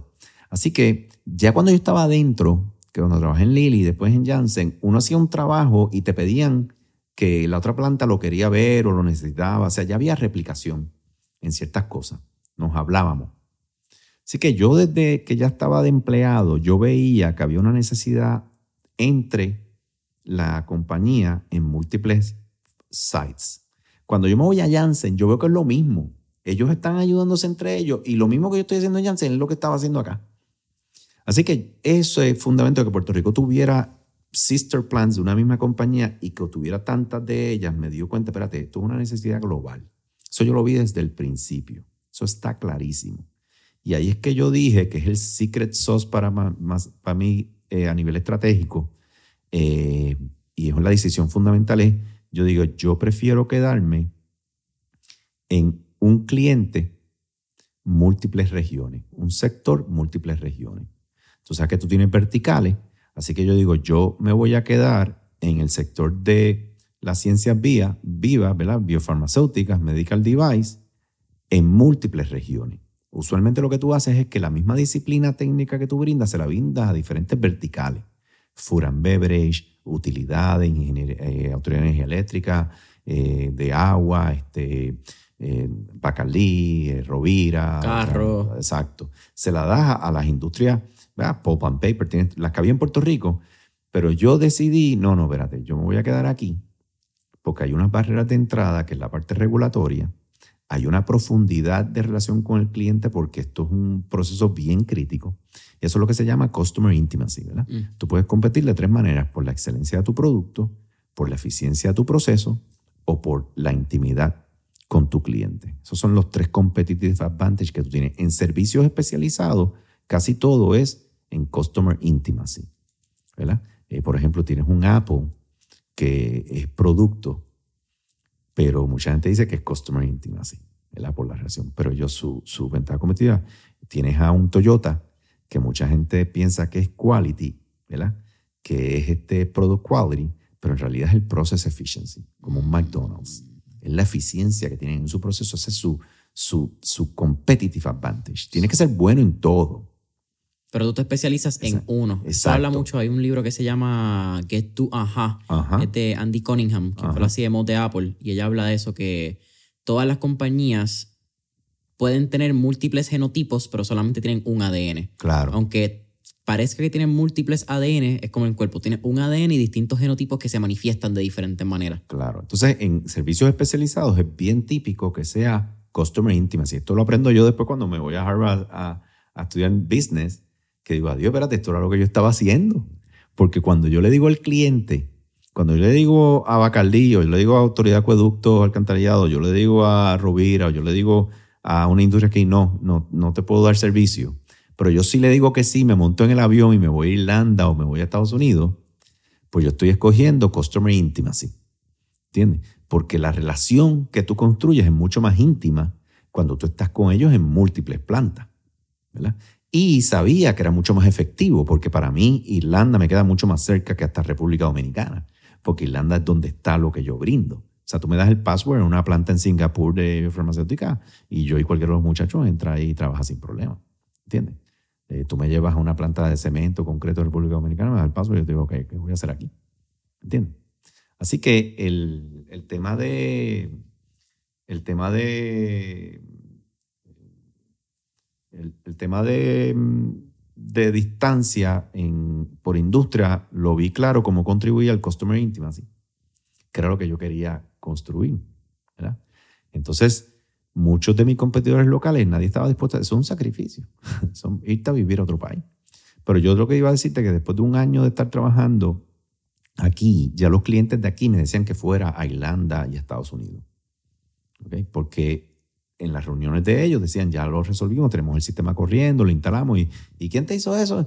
Ah, eh, mira, oye, te, te, pueden ir para allá, ¿sabes? vaya allá a, cualquier estado que tengan que hacerlo, Ohio, Indiana o North Carolina, tenemos una planta allí para que lo hagan allí. Así vamos para allá. Entonces íbamos allí dos o tres meses, estábamos allí, lo veníamos un par de veces. O sea que así fue que empezó un poquito, pero ya yo lo veía. Yo lo veía. Esto es exactamente lo que yo quiero. Una, una sola vertical, múltiples regiones alrededor del mundo. Me parece genial porque ahí también entonces puede entrar lo que es la frase de Jack of all trades, master of none. Claro. Trata de atacar todas claro. las vertientes pensando que ese Exacto. es tu sistema, pero no te especializas en uno y te conviertes la referencia a. Correcto. Ese Un elemento producto. fundamental de estrategia es saber cuándo decir que no. O sea, eso es tan importante en la estrategia, saber decir que no, a saber y, y saber en qué te quieres mantener. ¿verdad? Este, y yo lo tenía claro, obviamente estas son las cosas que tú estudias, entonces las aplicas y ves que funcionan. ¿entiendes? Eh, entonces ya cuando vi que, que podía montar, abrí en 2003. Irlanda quería que abriera primero. Abre aquí, abre aquí, abre aquí. Pero era más fácil empezar en, en, en Indiana, siempre con contrato. O sea, yo abría la oficina y ya tenía dos o tres contratitos ahí. O sea, que era, era eh, importante saber que no me iba a estar aventurando, porque de nuevo, muy conservador. Así que abro Indiana, nos va muy bien porque todos los servicios que ellos recibían como el de nosotros era de gente de Canadá, de gente de New Jersey, de gente de otros lugares, pero no tenían oficina, gente local. Y yo empiezo a contratar local por el famoso good old boy to good old boy. O sea, quien le vende, un puertorriqueño no le vende a un Hoosier. O sea, un irlandés, le puedes vender una cosita porque tiene alta necesidad, pero si quieres construir una intimidad profunda, tienen que ser locales. Y ahí se abre la oficina, yo contrato de Purdue, de Rolls Hosman, o mayormente de universidades de allí. Claro. Eh, y entonces son personas que son de allí, que van, interaccionan como, como el producto que nosotros hacemos es programación y diseño y, y, certificar lo que están haciendo. Y eso tú lo haces con ellos en la planta, no está como que definido. Y están pidiendo cambios todo el tiempo. O sea que tú estás bien entrelazado con ellos en la creación del servicio y del producto final. ¿Okay? Por eso la, la, eh, la intimidad del con el cliente es tan importante porque esa intimidad es la que hace que sea mucho más efectivo la manera que tú entregas ese trabajo. ¿ves? Así que una vez tú entiendes todo esto, esto, esto obviamente está todo explicado claramente, ventaja competitiva es Customer Intimacy. ¿Cómo yo construyo esa Customer Intimacy? Con tres pilares básicos. El primero es tu te Technical Competence. Desde que yo empecé, se montaban un avión y se iban a certificarse en los sistemas que programamos. O sea, tenían que ser the best of the best. Technical Competence es el primero. El segundo es eh, servicio. O sea, tú tienes que tener una cultura de compromiso bestial. Esto es 24/7, 7 días a la semana. Estamos hablando de vidas, medicinas que estás haciendo. O sea, tú tienes que estar ahí full blast. Los business cards, el celular, todo el mundo, todo el mundo con pasaporte activo. O sea, tú empiezas a percolar esto a la manera que tú manejas tu negocio. Porque eso es lo que tú quieres poder lograr. Así que tienes competencia técnica, cultura de compromiso y entonces es un trusted brand. Tú eres bien chiquito, esta gente bien grande, así que tú tienes un trusted brand. Eso es opinion leader, yo publicaba en las revistas técnicas, eso es dar charlas técnicas, es estar siempre presentando la nueva tecnología. Así que esos tres elementos, esas tres variables son las que contribuyen a una intimidad con tu cliente mejor posible. Y ahí entra el commitment culture, te necesitamos en Italia tres años. Pues tú te vas para Italia tres años. ¿Entienden? Entonces, cuando a nivel corporativo, recuerda que el Internet está formándose a través de todo esto. Sí, porque tú entras casi en una compañía del dot-com bubble. Sí, yo estoy en dial-up. O sea, yo, estoy, yo empiezo Pasif y es dial-up. La página de Internet va bajando así poquito a poquito. Explícalo, sí, porque yo nunca lo he entendido. Yo Dial nunca lo Up era, era por teléfono, línea telefónica, y si tú entrabas y ponías www.pasis.com, la página iba a aparecer poquito a poquito, iba saliendo. Porque están los píxeles entrando ahí hasta, hasta que cae. Entonces le pides algo y ella va ta, ta, ta, hasta que todo bien lento. O sea, no había email, nada de eso. ¿entiendes? Así que ese, eh, yo me monto en la ola de la globalización y de que se conecta. Entonces mu- hay mucha centralización de, de servicio a nivel corporativo y empiezan los procurement a ser centralizados. Entonces entro en esa ola de que ya yo tengo presencia en diferentes plantas y empiezo a hacer contratos mm, globales. Ya no, es- ya no es un contrato local en cada planta. Headquarters dice, espérate, esta gente tiene presencia en estos tres países, vamos a hacerle unos contratos corporativos. O sea que ya el nivel de partnership, de relación de negocio Si ya no era con Lili Puerto con tu con- cliente es grande. Digo, y Exacto. Lili en Puerto Rico encantado, porque Claro. ya esta gente tiene una presencia más alta. Mi, mi- los headquarters lo, lo quieren, o sea, J&J, o sea, Amgen, y ya te ven a ti como que no es un jugador pequeñito aquí que si viene algo grande no lo puedo, ¿verdad? Y obviamente yo creo que en mi caso fue 100% así. Un gran orgullo de todos los locales saber que había una empresa local que tenía presencia en otros lugares y que hablaban de ella en otros lugares. O sea, que contribuyeron. Así que eh, el, el- el contexto lo aceleró y, esa intimidad con el cliente, quedándote en una vertical en múltiples regiones, eh, con esos elementos que te dije para poder fortalecerlo y sostenerlo, era la cultura que tenía la, compañía, si era que se manejaban los recursos humanos, si era que se manejaba la, contabilidad, si era que se manejaban las finanzas, si era que se manejaba la administración eh, del negocio y su dirección estratégica era así. Esa fue mi apuesta. O sea, no me voy a ir a otras industrias.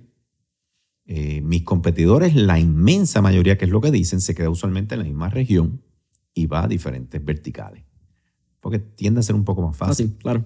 Es, es más fácil crecer. Lo que pasa es que son mundos, lo que yo entendí rápido, son mundos bien diferentes. Si yo voy a acueductos a hacer servicios, ¿sabes? allí no hay un departamento de automation con unas especificaciones, con unos corporate standards, con, con unos estándares de programación. Claro. Eh, vete allí y resuelve. Sí, no hay unos SOPs creados. Entonces, el, el, el willingness to pay es más bajo. ¿Entiendes? del gobierno. Eh, Qué eh, raro. sí. Qué raro. Todo ese tipo de cosas es, es diferente. 2007. Sigue creciendo. Ya en este momento tú estaba, ya había eh, Passive UK estaba creado. Y entra el Harvard Business School Review. Ujú. Eres la primera y a mi entender la única empresa puertorriqueña que lo cogen para hacer un case study. Esto fue en el International Entrep- eh, Entrepreneurship uh. Class. sí, la, creo que la- era. la- la- básicamente es en el segundo año de, de, de empresarismo que dan allí. Una clase Ajá. de International Entrepreneurship, que es una clase que se da a nivel de segundo año ah, de hacer tu MBA.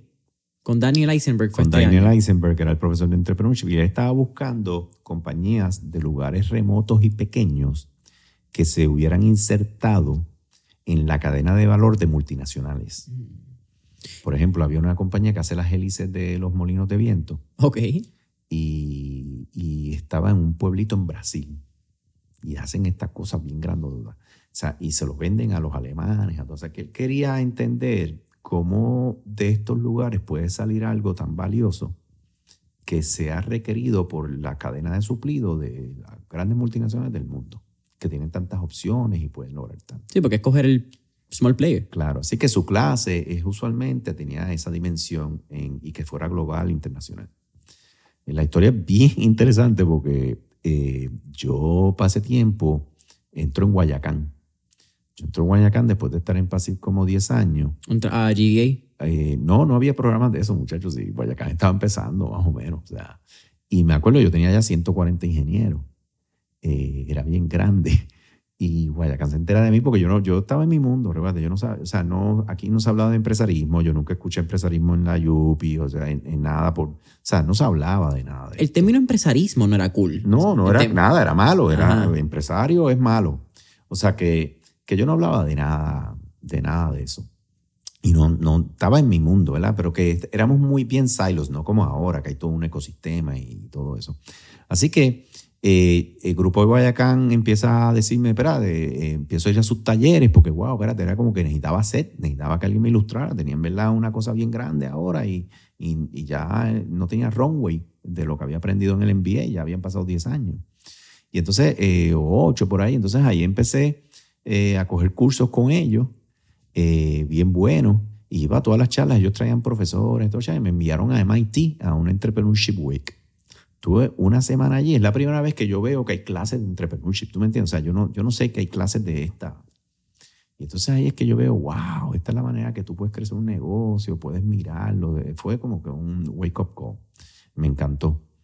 Y ahí fue que dije, espérate, aquí hay educación. O sea, yo, yo recuerda que vengo del mundo de ingeniería, veo que el MBA se estudia y veo entonces que el entrepreneurship se estudia. Ah, espérate, si aquí hay académicos que hacen research, empiezo a leer y ahí empiezo a leer y mucho de lo que te estoy articulando ahora, los primeros 10 años yo no te lo podía articular. Es cuando yo empiezo a entender que estas son maneras de tú crear competitive advantage, que estas son las tres maneras, esta es la manera que tú construyes cada una. Aquí fue cuando pudiste mirar atrás y atar todos estos puntos. Claro, y dije, contra, había hecho, mira, hice esto bien, hice esto bien, hice esto bien, pero no era que yo lo sabía de antemano. Y dices, coño, no estoy tan mal. Exacto. Y ahí vi que, que esto se estudia a profundidad y hay un Daniel Eisenberg, eh, aquí viene eh, Linda Applegate, la trae Guayacán, que ella es la directora del Departamento de Innovación de Harvard Business School y, la traen acá y ella empieza a hablar de un programa que estaba dirigiendo que se llamaba el Owners President Management Program, OPM, que era para empresarios que ya estaban corriendo empresas de más de 10 millones y que necesitaban educación este, de negocio. Cojo esa charla, la cosa es que Linda regresa y Dan Eisenberg se sienta al lado de Linda. Y Dan Eisenberg, Linda le dice, mira, fui a Puerto Rico con Guayacán, que me invitó. Y él dijo que cómo. Entonces, esto lo sé ahora porque me lo dijo. Él era salsero. Él baila salsa, pero salsa de, con los zapatos bien y baila salsa. Él quería venir a Puerto Rico porque no podía ir a Cuba, que era otro sitio que quería. Dijo, yo voy para Puerto Rico, yo quiero bailar salsa. Y él escribe a Guayacán. Dice, mira, yo voy para allá y te doy una charla a la que tú quieras. Pero invítame porque yo quiero bailar salsa. Estaba buscando la excusa para venir. Exacto. Entonces lo invitan y, y él le dice, mira, yo doy clases de International Entrepreneurship, yo estoy escribiendo casos de estudio si tú me consigues tres compañías que yo pueda entrevistar, a ver si escojo una y hay algo allí en Puerto Rico que pueda hacer un caso de estudio. La cosa es que vino a dar su charla el Sagrado Corazón, ahí dio su charla, empezó a hablar de cosas que yo veía, pues yo estaba con lo de Irlanda, con lo de... Y yo, wow, mira, si esto se estudia y se estudia a este nivel que yo lo... Y ahí es que em, me acuerdo que me fui, yo soy bastante tímido, o sea, aunque no parezca. Y cuando terminó, pues no pregunté nada y dije, bueno, quizás no, no van a entrevistar, nos entrevistan, no, no, no, no se va a dar. O, y me fui. Me acuerdo que estaba por la luz, ya donde está el Leonardo, vamos a ver el Sagrado. Ajá, claro. Y ahí me llama Kiki Martorell, que era el que estaba manejando el Grupo Guayacán. Y me dice, Jorge, ¿dónde tú estás? Y yo, no, ya estoy en la luz, para la oficina. Mi oficina está en Miramar. Dice, no, no, muchachos, ven para acá, que estamos terminando con, con Rocket Learning, creo que era. Había otro que estaba entrevistando. Y después vas tú y te vas a entrevistar. Yo pues regreso para allá y me entrevista. Y como a las dos semanas me llamó y me dijo, mira, me encantaría hacer un caso de estudio de PASIF. Y ahí es que sale, así es que sale PASIF. Entonces me, hace todo el trabajo y entonces ahí yo me quedé con lo del OPM y entonces apliqué para yo ir para allá eh, porque vi el caso estudio y dije, wow, mira, esto es lo que se estudia, estudian casos. Yo no sabía cómo era eso, ¿verdad? Eh, pero así fue, así fue que surge el caso estudio de PASIF, muy interesante, muy bonito. Eh, primero, el, primero y creo que hasta ahora es el único que hay de caso de estudio de un negocio de Puerto Rico que se estudia en la Universidad de Harvard. Sí, porque vi otros casos de estudios de Puerto Rico, pero han relacionado que es la industria de deporte y otro del manejo corporativo de gubernamental. A nivel de una corporación privada que la hayan estudiado por el crecimiento empresarial, crecimiento comercial, no quiero llamarlo empresarial, yo creo que la palabra entrepreneur, se ha creado como que este tabú y por eso es que te mencioné como que ahora es cool ser empresario. y, me llenó de orgullo que fuera empresarismo internacional, porque o sea que el problema que hay aquí con el tema del empresarismo que tiene que ser de alto impacto y para ser de alto impacto, o sea, tienes que salir de Puerto Rico. Mano, tú acabas de hacer, tengo demasiados temas para hablar contigo, Jorge, y, y eres un tipo súper fascinante y, y por eso también te traigo porque creo que veo muchas cosas ojo con ojo contigo a nivel de tu opinión personal en otros temas que poco a poco vamos a entrar ahí. Pero quizás para entonces hacer el brinco de empresarismo, libertad económica, cómo es que llegas a fundar el instituto. Quiero, y, este lo quería dejar al final, lo que pasa es que estoy viendo, estoy dando también punto en mi cabeza.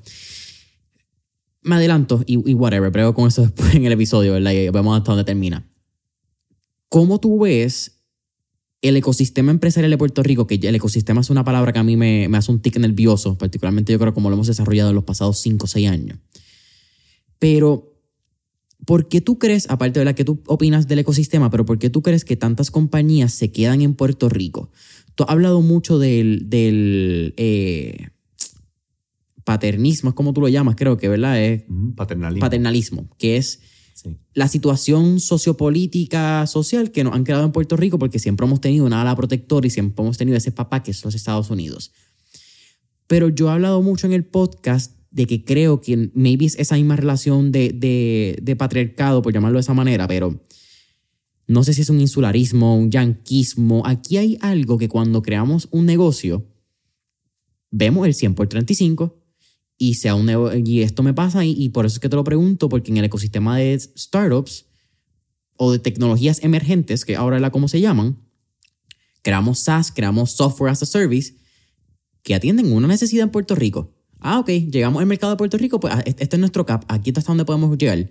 Pero ¿y por qué no miramos Estados Unidos? Porque, eh, pues, vamos a salir de Estados Unidos.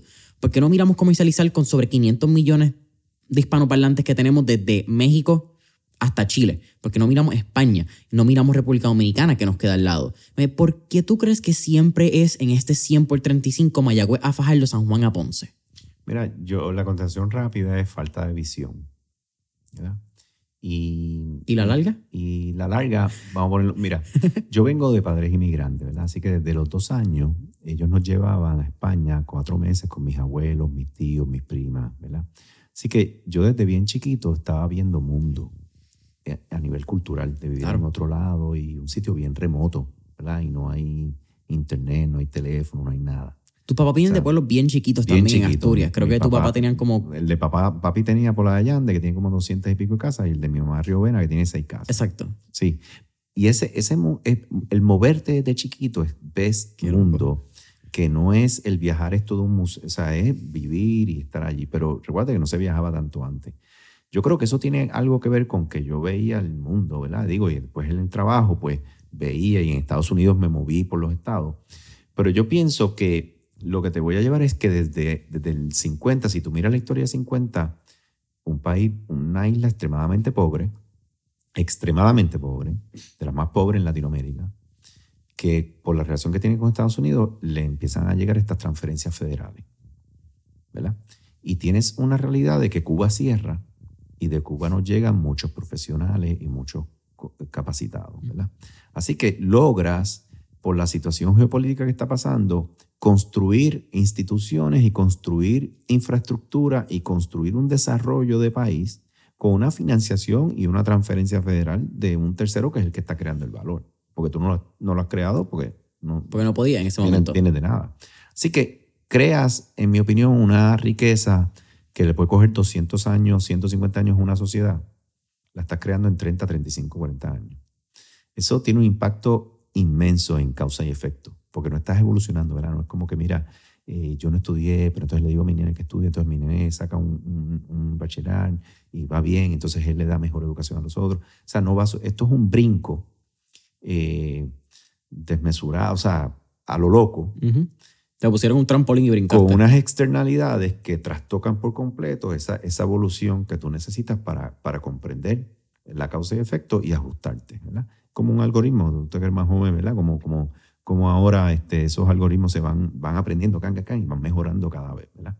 Aquí eso no ocurre. Así que nunca aprendimos a buscar el queso, en realidad. Simplemente nos un trozo bien grande que daba a todo el mundo eh, y nos sacó de la pobreza y hizo muchas cosas buenas y nos elevó el bienestar educativo, de salud, eh, ¿verdad? Esos 80, los 80 y 90, pero fue de una manera no necesariamente completamente eh, hecha por nosotros eh, y hubo un short circuit, ¿verdad? Te digo todo esto porque yo creo que al no haber ese proceso evolutivo, no, se, no evoluciona también el elemento de visión. ¿Ok? ¿Qué ocurre? Cuando empieza en el 90 el mundo a globalizarse, que el Internet empieza a conectar y eso se desprende, como tú no tienes esa base, ¿verdad? Pues entonces tú no ves el mercado internacional, no ves los países y el mundo como un mercado. ¿Me sigues?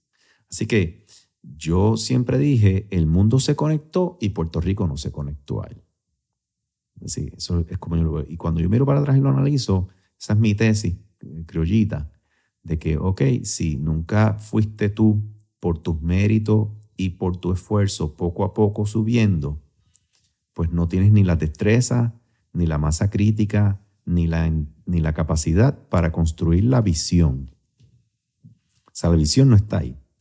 la visión es lo primero. O sea, yo lo vi. Yo a los 21 años, 22 años, yo decía, pocos clientes, una sola industria, muchos países.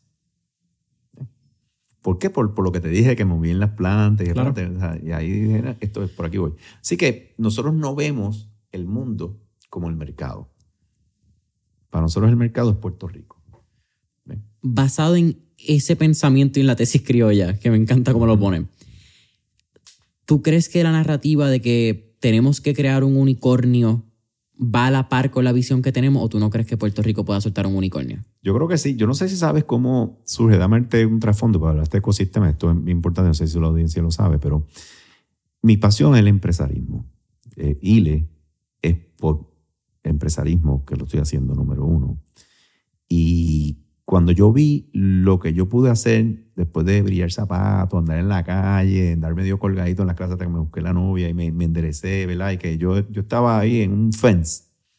Y yo pude ver que yo pude construir una organización, una empresa, eh, crear eh, la internacionalidad que hizo esa empresa, el beneficio que le dio a los clientes, a los asociados, a mí, a mi familia eh, y a Puerto Rico, yo me preguntaba por qué esto no lo hay más. O sea, yo quería que lo hubiera más. Y ahí es que viene Eisenberg. Eisenberg se mueve de Harvard, luego de escribir el caso de estudio, los otros años se mueve a Babson. Y ahí es que viene el proyecto en el 2010, junto a nueve empresas más y el DEC, de hacer en Puerto Rico el primer proyecto de Babson Entrepreneurship Ecosystem Project. Es una oficina de Babson que surge para analizar las regiones y los países y asesorar a los gobiernos en cómo eh, mejorar, play God a little bit y mejorar el ecosistema empresarial. Pero la palabra ecosistema aquí nadie la conocía, la trae Eisenberg. Cuando él trae eso, ese proyecto lo traemos aquí para estudiar eso, porque yo veía como que cosas Guayacán por acá y no había mucho más, ¿verdad? Eran dos o tres cositas, pero todo regado no había currículos académicos, no había casos de estudio, no había ejemplos. Sí, las universidades no estaban integradas en el ecosistema. Esa, esa, visión no la vas a lograr hasta que no haya role models. Claro. Entonces, locales. Entonces ahí es que ellos vinieron, hicieron el estudio, se escribieron cuatro casos de estudio de compañías locales, se dieron clases a los, a los profesores de cómo escribir casos de estudio, se crearon currículos académicos de entrepreneurship, eh, se, se, habló con la prensa de cómo comunicar entrepreneurship y se, quedó, se crearon unas secciones especiales entrepreneurship. O sea, fueron dos años para, y se creó la ley de acceso a capital del private equity, de ahí sale para el 18, sale Colmena 66. Que, que esa, eso de private equity, ¿qué fue 2012 o 2013? Sí, eso sale, Eisenberg viene de Israel, él trabajó el, el, el, el scale-up de Israel. Y en Israel lo que hicieron fue que no tenían acceso a capital y ellos saben que tienen milicias, o sea, tienen los jóvenes van milicias, y ellos tenían un entrepreneurship bien vibrante porque había mucha gente innovando y creando cosas, pero no tenían acceso a capital. Y ellos lo que hacen, el gobierno crea una ley bien interesante donde le da el incentivo, eh, el acceso a capital no va a venir si no hay deal flow. Tiene que haber mucho deal flow para que entonces ellos eh, trabajen, porque entonces entre las que se cuelgan y las que ganan, cobro el management fee y puedo sostenerme. Así que lo que hace el gobierno de Israel es cubrir eh, el management fee el gap que tuvieran se lo paga para que empiecen y van como las 10 top private equity groups, se van a, Israel, establecen oficinas y empiezan a escuchar a estas empresas. Y dicen, mira, no tengo mucho deal flow, pero te voy a cubrir la diferencia para que vengas aquí y, y, hacen un contrato inclusive de que todo lo que invirtió Israel, el gobierno, lo recibe para atrás de las empresas que sean un éxito. Acabaron pagándole todo lo que Israel invirtió. Y entonces eso sí, eso le llaman prime the pump. Mm. Así que ellos hicieron el prime de pump hasta que ya ese private equity se estableció ahí y de ahí arrancaron. ¿Por qué dejar la presidencia de Passive e irte full al empresarismo, irte full a fundar el a tiempo completo, para no usar el inglés, que a veces tenemos como estamos hablando de este yanquismo, eh, a usar el español y nuestro castellano correctamente. Irte de presidente de Passive, estaba en tres países creciendo, posiblemente a otros más en el futuro una compañía generando múltiples millones de dólares al año, a irte casi una misión altruista con, el Instituto de Libertad Económica. Correcto. Mira, primero, eh, Y si quieres también te interrumpo, mala mía, pero explícanos qué es libertad económica en, en esa Claro. oración. Y disculpa. Mira, primero yo hice la maestría, me- mi, mi- mi concentración fue en gerencia operacional y di clases después de gerencia operacional. O sea que cuando yo construí PASIF, PASIF tenía mucha estructura organizacional, muchos sistemas, muchos procesos, todo corría, todo estaba bien, ¿sabes? Como Process Engineer, pues también está... El punto era que ya después de 15, 16 años con tres oficinas, pues muchas cosas corrían sin uno estar allí. Y tenías que diseñarlo así para poder escalar la compañía. O sea que, en otras palabras, el, el negocio llegó a un punto que ya yo no era billable, ya había otros haciéndolo todo, yo no tenía que estar billable. Y, y yo bregaba la parte estratégica. Eh, y ya estábamos en una fase, llevo ya 25 años aquí, yo llevaba 20, déjame ya salirme que vengan otros, ¿verdad? Y lo corran. Y estaban todos los procesos, todos con sus dashboards, con sus indicadores. En verdad, el negocio, eh, las oficinas son iguales, ¿verdad? Tienen todas las mismas estructuras organizacionales, los mismos procesos, porque eso se replica. Así que le iba muy bien al, al negocio y estaba creciendo sin yo tener que tener una presencia tan fija, ¿verdad? Y encima de él, porque tienes líderes que están manejando las cosas y corriendo las cosas, o sea que el sistema está funcionando, los procesos están funcionando. Y ya yo me daba cuenta que llega, llega un momento que yo me tenía que salir. Cuando tú creas una empresa, tú creas una, una vida, ¿verdad? Eso es una vida empresarial. Eso es lo que le llamo yo coherencia funcional y armonía operacional. ¿verdad? Eso, eso, eso tiene que correr por sí solo. Yo no voy a estar aquí toda la vida y eso tiene que seguir corriendo. Eso ya está adulto, eso está grande, tienes que dejarlo que corra. Y no puede ser tú que estás ahí encima de él para que se mantenga vivo. Eso no es de qué se trata. Claro. Yo lo tenía claro, eso es una vida aparte. Así que ahí viene el huracán María, que fue el, el elemento clave, y del huracán María, pues pasa el huracán María, digo, me voy a salir. Yo tenía ya la Fundación PASIF como parte de nuestra inversión social desde hacía ya 10 años. Nos metemos en el proyecto que nos metimos dentro de María. Ahí tenemos un proyecto que, ¿verdad? Que sí, el Diego Relief Diego, Project. Exactamente. Sí. No quería mencionarlo, no sé hasta dónde, pero Sí, el, el Diego Relief Project, nada, me- no- nos damos cuenta que tratando de ayudar, tengo cuarenta y pico ingenieros en la oficina, las plantas están cerradas, queremos ayudar y ahí nos dimos cuenta que en Puerto Rico hay gente que vive con máquinas de apoyo de vida 24/7, que no tienen generadores y viven en los hospitales. Así que decidimos empezar a comprar generadores, le metíamos los generadores de 10, 12 o 15 eh, em, este, ¿cómo se llama? kilovatios, ¿eh? kilovatios eh, y de diésel y se lo instalábamos. Teníamos los electricistas, la- cogíamos las grúas, se los instalábamos y entonces después que tenían todas las máquinas funcionando y todo muy chévere en la casa, pues los sacaban del hospital. Y entonces otros que había que llevárselos para Estados Unidos, pues entonces eso, pero nos enfocamos en pacientes que vivían con máquinas 24/7, el más vulnerable en una, en una crisis. Después que salí de eso, eh, vi el desastre de Puerto Rico a nivel institucional. Eh, sabes que el gobierno Real. pues, era real, Sí, ¿verdad? sí, sí, Estaba- sí. era cada uno por lo suyo, pero el centro de ineficiencias es el centro que mencioné. Y ahí me di cuenta, no es posible que una sociedad con toda esta riqueza, con toda esta transferencia de dinero que tiene, ocurra esto y sea tan incompetente y tan incapaz las instituciones de gobierno para que gente muera. Yo, yo vi gente con mis propios ojos muriendo, ¿entiendes? Y vi más de uno. Eh, me acuerdo, estaba por la junta cuando el, el gobernador dijo que había 16 muertes. Y yo dije, 16 muertes son las que yo he visto, no, no van a ser los únicos que, que hay. ¿verdad? Así que ahí ya yo me di cuenta, mira, esto, esto, esto está manga por hombro. Esa fue la, la, la gota que colmó la copa Sí, y dijo. la María fue, that's it, it's over. Yo, el impuesto al 4% de la farmacéutica, en el 2011, que le meten un 4% un sábado en la noche, me, me sacan como 30 ingenieros de las plantas, porque la, se volvieron, se dijeron, ¿qué es esto? Eh, ya ahí yo empecé a ver como que es esto, o sea, pero si esta industria es la que te está produciendo y generando muchos empleos y bien pagos y te está pagando un montón de, de beneficios a la sociedad, somos el megáfono del mundo, esta es la industria, esto y el trap. Este, eh, eh, ¿cómo, cómo tú me vas a decir a mí que, que esta es la manera que tú vas a tratar?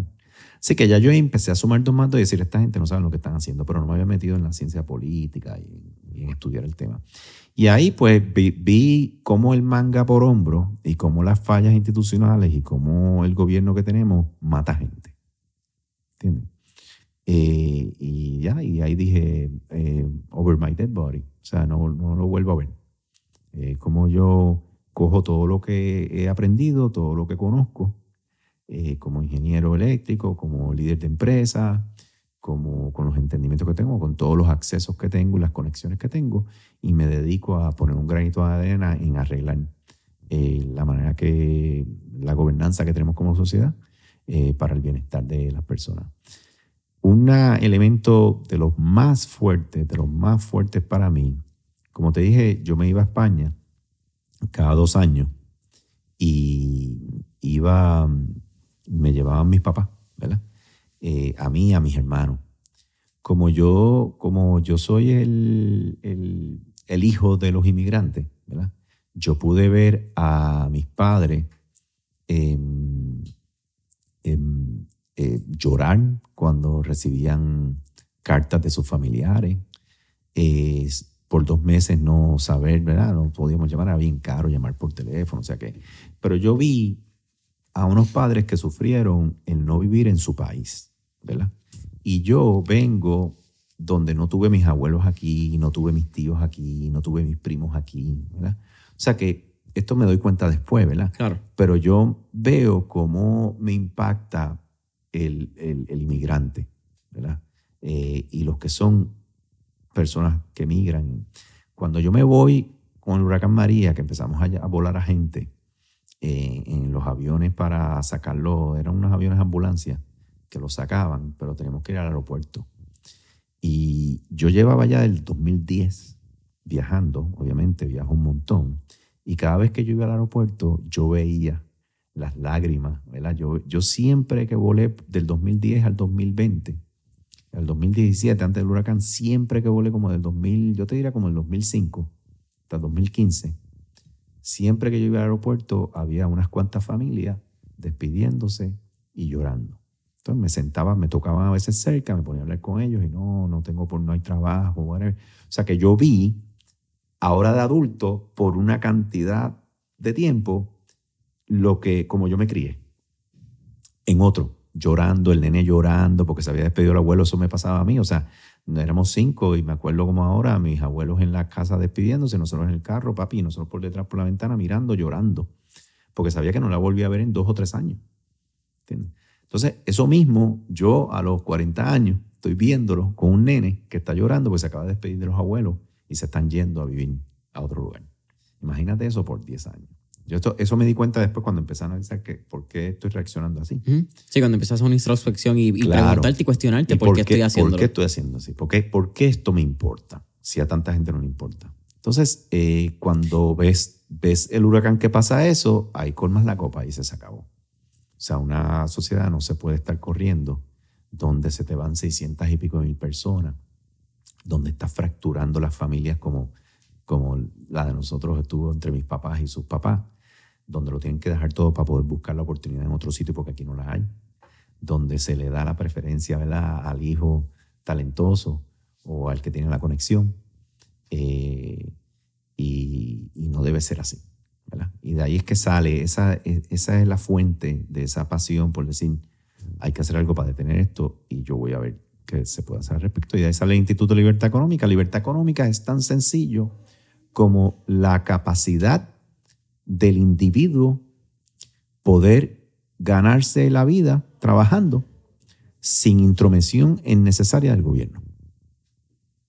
O sea, es el derecho de tu poder estar haciendo esto aquí cobrar y que el gobierno no te pida cinco permisos, seis licencias, eh, te ponga impuestos que no puedas ganar dinero. O sea, porque en la constitución en ningún sitio dice eso.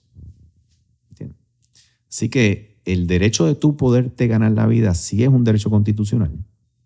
Eh, y que tú escojas en lo que tú te la quieres ganar también es un derecho constitucional, en la sección 16 eh, del artículo 2. Así que, y en Estados Unidos lo mismo, ¿verdad? Eh, life, Liberty and Pursuit of Happiness. Así que de ahí es que me voy a estudiar porque no entiendo cómo yo estaba enfocándome en empresarismo, en el ecosistema, para que la gente se pueda valer por ellos mismos. Y mi, sueño, como siempre lo he dicho, es yo quiero volar en un avión llegando a Puerto Rico, que siempre uno mira a la derecha la milla de oro, y yo quiero ver esos edificios con logos de marcas locales que estén vendiendo en el mundo. ¿Entiendes? Así que yo quiero publicly traded companies de marca que no quiero los publicly traded companies de, del dinero federal que nos envían, que es banco y salud, ¿verdad? Así que eso es la economía de la licuadora. No, no, yo quiero marcas como Nike, como Google, eh, las que sean, ¿verdad? Eh, que estén en esos logos y son turistas que cuando están mirando para la derecha dicen, adiós, mira, si esa marca es de, la camiseta que tengo puesta, o de las técnicas que tengo puestas, o, de, o del carro que yo en casa, lo que sea. Y eso es bien loco porque el poder que tienen las empresas que son de países o de, ciudades bien chiquitas, las ciudades o pueblos, porque no quiero llamarlos ciudades, hay compañías que nacen de pueblos, literalmente pueblitos. Totalmente. Y de momento la cultura del pueblo se convierte, esa identidad. Eh, bueno, vamos a hablar un caso bien eh, Bavarian Motor Company, eh, que es BMW hoy en día. Una compañía Bavaria no es que era el sitio más grande, no es que era Berlín, no era Stuttgart, eran estas ciudades que movían económicamente el país. Exacto. Contaron industria que BMW ni siquiera empezó como carro, empezaron con motores para aviones, que fueron los principales creadores de motores para la Segunda Guerra Mundial, para los aviones alemanes. Exacto. Encontraron valor en una industria y hoy en día Bavaria se conoce por BMW, básicamente. Y tú miras a Puerto Rico, Puerto Rico en su historia nunca ha tenido una empresa publicly traded que el valor que crea sea un valor internacional. Sí, porque creo que las dos son banca y, banca y, seguro, exacto. Entonces no hay nadie. Entonces tú vas a Islandia. Islandia tiene un montón de compañías publicly traded. Son, la, Islandia tiene 300 y pico mil habitantes.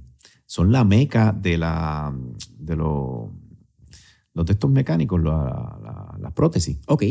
Son la meca en el mundo donde tienen, son el conocedor de eso, cuando tuvieron su crisis bancaria, no hubo ningún bailout a, eh, eh, la gente. O sea, la conducta de, independencia. Sí, no es sálvame. De valerte por. Exacto. Es basada en ellos y en sus capacidades y sus méritos. Porque nadie los ayuda. Porque nadie tuvo ese vaqueo. Exacto. Entonces, no es el gobierno ayudándome. Obviamente, la condición de Puerto Rico eh, territorial, con todas estas transferencias federales que son increíbles pues permite que haya un paternalismo del gobierno y que, y que las personas no puedan creer ni en sí mismos, ni tener esa independencia. Y si no tienes eso, es bien difícil que tengas la visión, porque no crees en ti. Así que ese, ese tipo de emblema de esas compañías multi, o sea, publicly traded con esos logos, pues eso, eso crea role models. Y otros dicen, si él puede, yo puedo. Si él puede, yo puedo. Y, y una vez tú creas ese ciclo, ya entonces se convierte en... Entonces cuando tú tienes ese cuerpo, como sector privado, que no es un, sector privado que está valiéndose de las transferencias de, valor, pues, es una economía, o no es value creation, es value transfer, ¿verdad? Llega el dinero, entonces se mueve. Eso no es crear valor, eso es transferir valor hasta que la licuadora lo saca para allá de nuevo. Claro. O sea, cuando, cuando esa es tu economía, cuando esa economía es la que se nutre el país, es bien difícil que tengas una masa crítica con todos los que eh, fallan, porque es natural, que sea hacia el mundo tengas a, mil y que de mil uno lo haga. que llega, claro. Y que, o sea, porque si tienes una economía licuadora que hay tanta gente ahí metida, pues esa gente ya no está mirando hacia afuera. Entonces somos pequeños, así que no tienes la escala, así que no, es bien, es bien difícil que salgan. ¿ves? Eh, si vienes a ver economías que necesitan escala, como la música, por eso ves que son, somos bien exitosos, o sea que el talento está ahí y lo podemos vender a través del mundo. Pero si yo estoy vendiendo un producto que con lo que yo venda aquí, ya tengo mi bote, tengo mi second home, puedo irme a esquiar. Y, o sea, el lifestyle entrepreneur. Claro. Porque como no tenía un role model de la visión de que yo puedo hacer un Delaware Company, no cuando por aquí la gente no hace Delaware Company, lo que hacen es Puerto Rico Company. Pero en Estados Unidos, mucha gente que empieza una empresa son Delaware. Son Delaware, claro. Lo que pasa es que también las leyes corporativas de Puerto Rico están basadas en las de Delaware, entonces pensamos que eso lo va a hacer una corporación de Delaware. Pero la realidad es que la visión de allá es ya ser grande, ¿verdad? Mm. Eh, ¿verdad? Ya, ya como empezaron los pequeños, como tú dices, y ya se logró eso, pues ya, ya tú miras y dices, yo voy a capturar el mercado en los Estados Unidos, ¿verdad?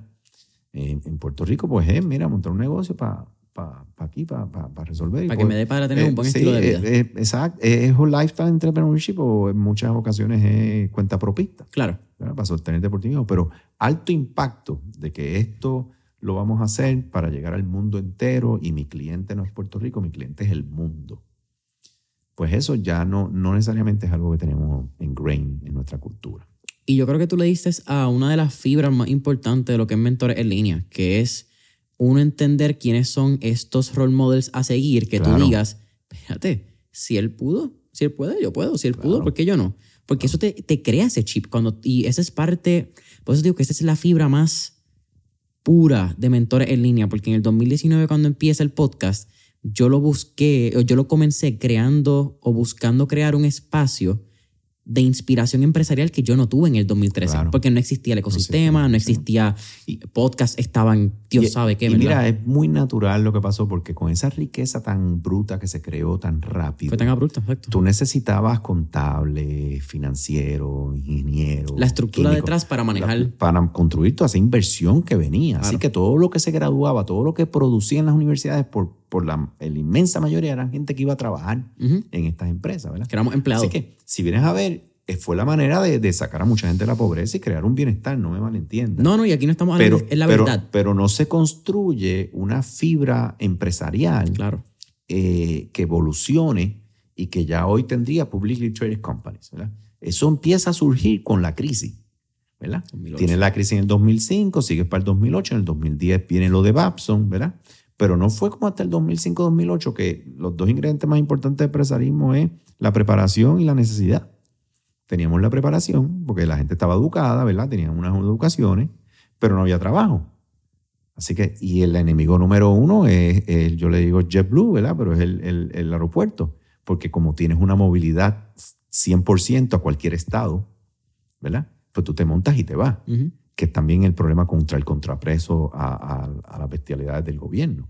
Que como tú puedes montar tu familia a irte y no bregar con ese asunto, Claro. pues lo haces. Y como en la naturaleza de una isla, donde no, no puedes moverte, tienes para hacer Exacto. cualquier cosa, tienes que coger un avión, creo que se convierte hasta natural. Si tú no pensar. pudieras moverte, pues estaríamos en otro, en otro cantar porque habría mucho más pushback. Y también habría mucho más gente aquí innovando y creando, porque si no tengo trabajo, pues entonces me pongo a hacer otra cosa, ¿ves? Eh, Esta puede ser la, la pregunta, ¿verdad? En la cual yo creo que tú te acuestas todas las noches dándote, dando darle dos pescosas a ver cómo la resuelves. Pero, ¿qué necesito, qué elementos hacen falta para que Puerto Rico tenga una libertad económica? ¿O es posible una libertad económica para Puerto Rico? Sí, mira, yo me di cuenta que el problema número uno, el ecosistema empresarial, ¿verdad? el modelo Babson, el que usamos aquí, tiene seis pilares. Tienes cultura, tienes acceso a capital, tienes todo el tema de colaboradores, incubadora, tienes academia, ¿verdad? Y tienes política pública. ¿Ok? Entonces, cuando yo lo hice con Dan Eisenberg, me acuerdo que Lane Schlesinger, el presidente de Babson, que está, fue también el CEO de The Limited, y ahora es profesor en el Business School de Harvard, eh, estuvo aquí y me dijo, Jorge, no se olviden de la cancha. De los seis pilares, el único pilar que se enfoca en la cancha es el de policy. Los otros, seis, los otros cinco pilares se enfocan en el empresario. ¿Ok? Entonces, cuando hicimos el proyecto, inclusive nadie le metió mano a policy. Yo no sabía ni lo que era, yo tengo preguntar, porque, pero eso es un tema de gobierno, de política, y nadie se quería meter ahí. O sea, el sector privado, obviamente, aparte de que, como siempre yo, hay, que privatizarlo, pues es- hay tanta relación con la política, o la política puede intrometerse tanto con ellos que nadie quería meterse en ese lapachero. ¿verdad?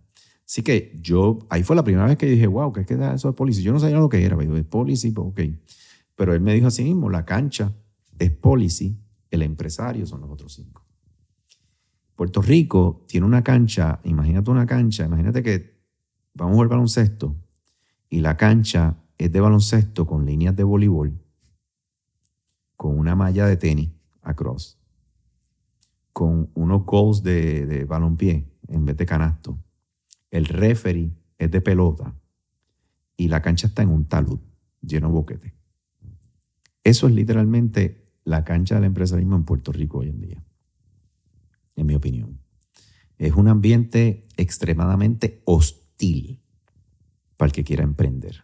Es anormal. Cuando tú vas a otros lugares, ya sea en Irlanda, en Inglaterra, en Estados Unidos, diferentes estados, para tú poder emprender aquí es anormal. Para tú poder explotar tu creatividad, tu talento y tu emprendimiento en Puerto Rico es anormal. Y le busca que la prosperidad de Puerto Rico, que el motor de crecimiento de Puerto Rico esté basado en el emprendimiento, en la innovación, en el talento y la creatividad de sus individuos, no en el gobierno. El gobierno colecciona un pedazo de esa riqueza que construye ese talento, esa creatividad, esa innovación, hace un intercambio de valor y el gobierno coge un trozo y con ese trozo te hace carretera, te hace las escuelas, te hace los hospitales y te sigue construyendo un ambiente que la propiabilidad de ese intercambio económico siga aumentando. Ese es el rol del gobierno. El rol del gobierno es estar inyectando dinero ahí y siendo el que dé el 50 y pico por ciento de tu GDP y sea el que provoca que haya intercambio. No, se supone que sean los individuos. Así que de, ahí sale hile de cómo yo arreglo esa cancha. Cómo esa cancha, si va a ser baloncesto, pues es baloncesto, aquí es tenis, la malla es de tenis, las líneas son de tenis, esta tiene las luces para que jueguen de noche, esta es de baloncesto con la malla de, con los canastos de baloncesto, y este es referir de baloncesto, este es referir de tenis, este es de balonpié. Y eso se hace a través de la política pública. Entonces, Puerto Rico, la libertad económica se mide en los países porque se entiende que la, riqueza que han creado los individuos y la prosperidad que han creado las personas en la sociedad para tener mejor salud, tener más duración de vida, que haya menos mortalidades infantiles, que haya menos pobreza, que haya menos desigualdad económica, que haya más movilidad ascendente. Para que todo eso logre, ya está demostrado que es a mayor libertad económica. Mientras más libertad económica, mejor son esos beneficios para todos, para el colectivo y para los individuos. Así que la libertad económica se mide, el Fraser Institute de Canadá lo mide anualmente, en la libertad económica en los países. Los países con mayor libertad económica, no hay duda que son los que menos pobreza tienen, los que, los que más movilidad ascendente tienen, los que menos mortalidad infantil tienen. ¿Cuáles son los top tres? Mira, los top tres están Corea, eh, eh, perdón, este, Hong Kong, está Singapur y déjame ver cuál es el otro. Eh, que Singapur es un caso de estudio interesantísimo. Singapur obviamente tiene una, uno, porque la libertad económica eh, también demuestra derechos civiles claro. y derechos políticos. Singapur también tienes que eh, entender entonces el marco social que tuvo, el, que fue los 80 y los 90 que cogieron a todos los títeres, a todos los bandoleros que habían en Taiwán, en, que Taiwán, en Singapur y les dijeron, para adentro. ¿Qué es lo que está tratando de hacer eh, Bukele? Bukele, exacto. Eh. El, tema de, obviamente se ha demostrado que cuando tú tienes dictadores, hay muchas, muchas colonias, inclusive en muchos países en los tiempos de antes, cuando eran eh, dictadores, había más prosperidad. O sea, la democracia tiene, tiende a ser un reto para la prosperidad si no tienes los lo, lo, guardrails, las barandas que tienes que tener tiene que tener muy buena educación, tiene que tener muy buena salud, tiene que tener muy buenos servicios, ¿verdad? Muy buen rule of law, eh, muy buen eh, property rights. Eh, y entonces, Singapur no es ese caso, obviamente, pero tenía una mano firme y donde hubiera fallas en esos cuatro pilares del libre mercado, que son la libertad individual, el Estado de Derecho, el derecho a la propiedad privada y un gobierno limitado, donde ellos tuvieran falla, pues ellos cubrían. Y como pudieron disciplinarse, la disciplina te ayuda con las cosas en las que estás un poquito flojo, ¿verdad? Eh, pero aquí te voy a decir los, cuatro veces, yo lo tengo en el post, en, uno de los, de los posts eh, de nosotros, porque quiero saber el otro, te puedo decir, yo puse los primeros, de verdad económica, ¿dónde es que está por aquí? Te digo ahora porque no lo yo lo busco después para, que no, para no coger tiempo, pero el, en, el de los estados, que el estado número uno es Florida, el número dos es, em, em, creo que era Vermont, eh, no, New, eh, New Hampshire. Eh, está también Texas. no me impresiona ni Texas ni Florida por alguna razón. No, eso sí, no tan, no era, creo que Florida es el alto, Texas está como número 6. Ok. Pero en eso Puerto Rico quedó último. O sea, Puerto Rico quedó último. Entonces no sorprende, cuando hablamos con los expertos, tú le das toda la data de la migración, otra cosa que impacta mucho la migración es la libertad económica. Cuando tú le empiezas a enseñar la data de tu migración saliente, de tu pobreza, de tu desigualdad económica, eh, de, todo lo, de, o sea, demografía, eh, rápido ellos te dicen vas a salir bien bajo. O sea, ellos, dicen ya bien probable que tú tienes bien poca libertad económica. Sí, porque son unos denominadores que impactan o que Totalmente, porque quiere dejar saber que los individuos no son los que están liderando la prosperidad a través de su creatividad, su innovación. O sea, ya tú lo ves aquí con permisos, licencias ocupacionales, impuestos, eh, ley de necesidad y conveniencia, ley de estacionamientos, eh, eh, te controlan el precio de los estacionamientos, eh, controlan quién puede competir uno con el otro. Entonces tienes todos los subsidios corporativos, como creaste un Frankenstein. Pues entonces empiezas a darle eh, parcho a cada uno, pero los controla. Claro. No, eso después, después, dices que en mi caso, como joven empresario, tienes un incentivo que era la ley 135, ahora lo ponen bajo el acta 60, y entonces de momento la tal, el, esto fue yo traté dos veces de sacarla la segunda tuve la oportunidad de hacerlo porque me lo explicaron bien qué raro que la primera vez que fui el gobierno me explicó algo mal qué raro verdad y de momento tú vienes a ver y la carta te dice que es de 16 a 35 años pero te requiere que tengas un grado de escuela superior. Pues porque me estás poniendo 16 años cuando por edad por el sistema educativo tradicional a los 16 años es súper improbable que alguien tenga un grado de escuela superior pero eso después me hace ir a CRIM que probablemente a los 18 años tú no tienes registro en crimen y no sabes dónde queda tu primera oficina.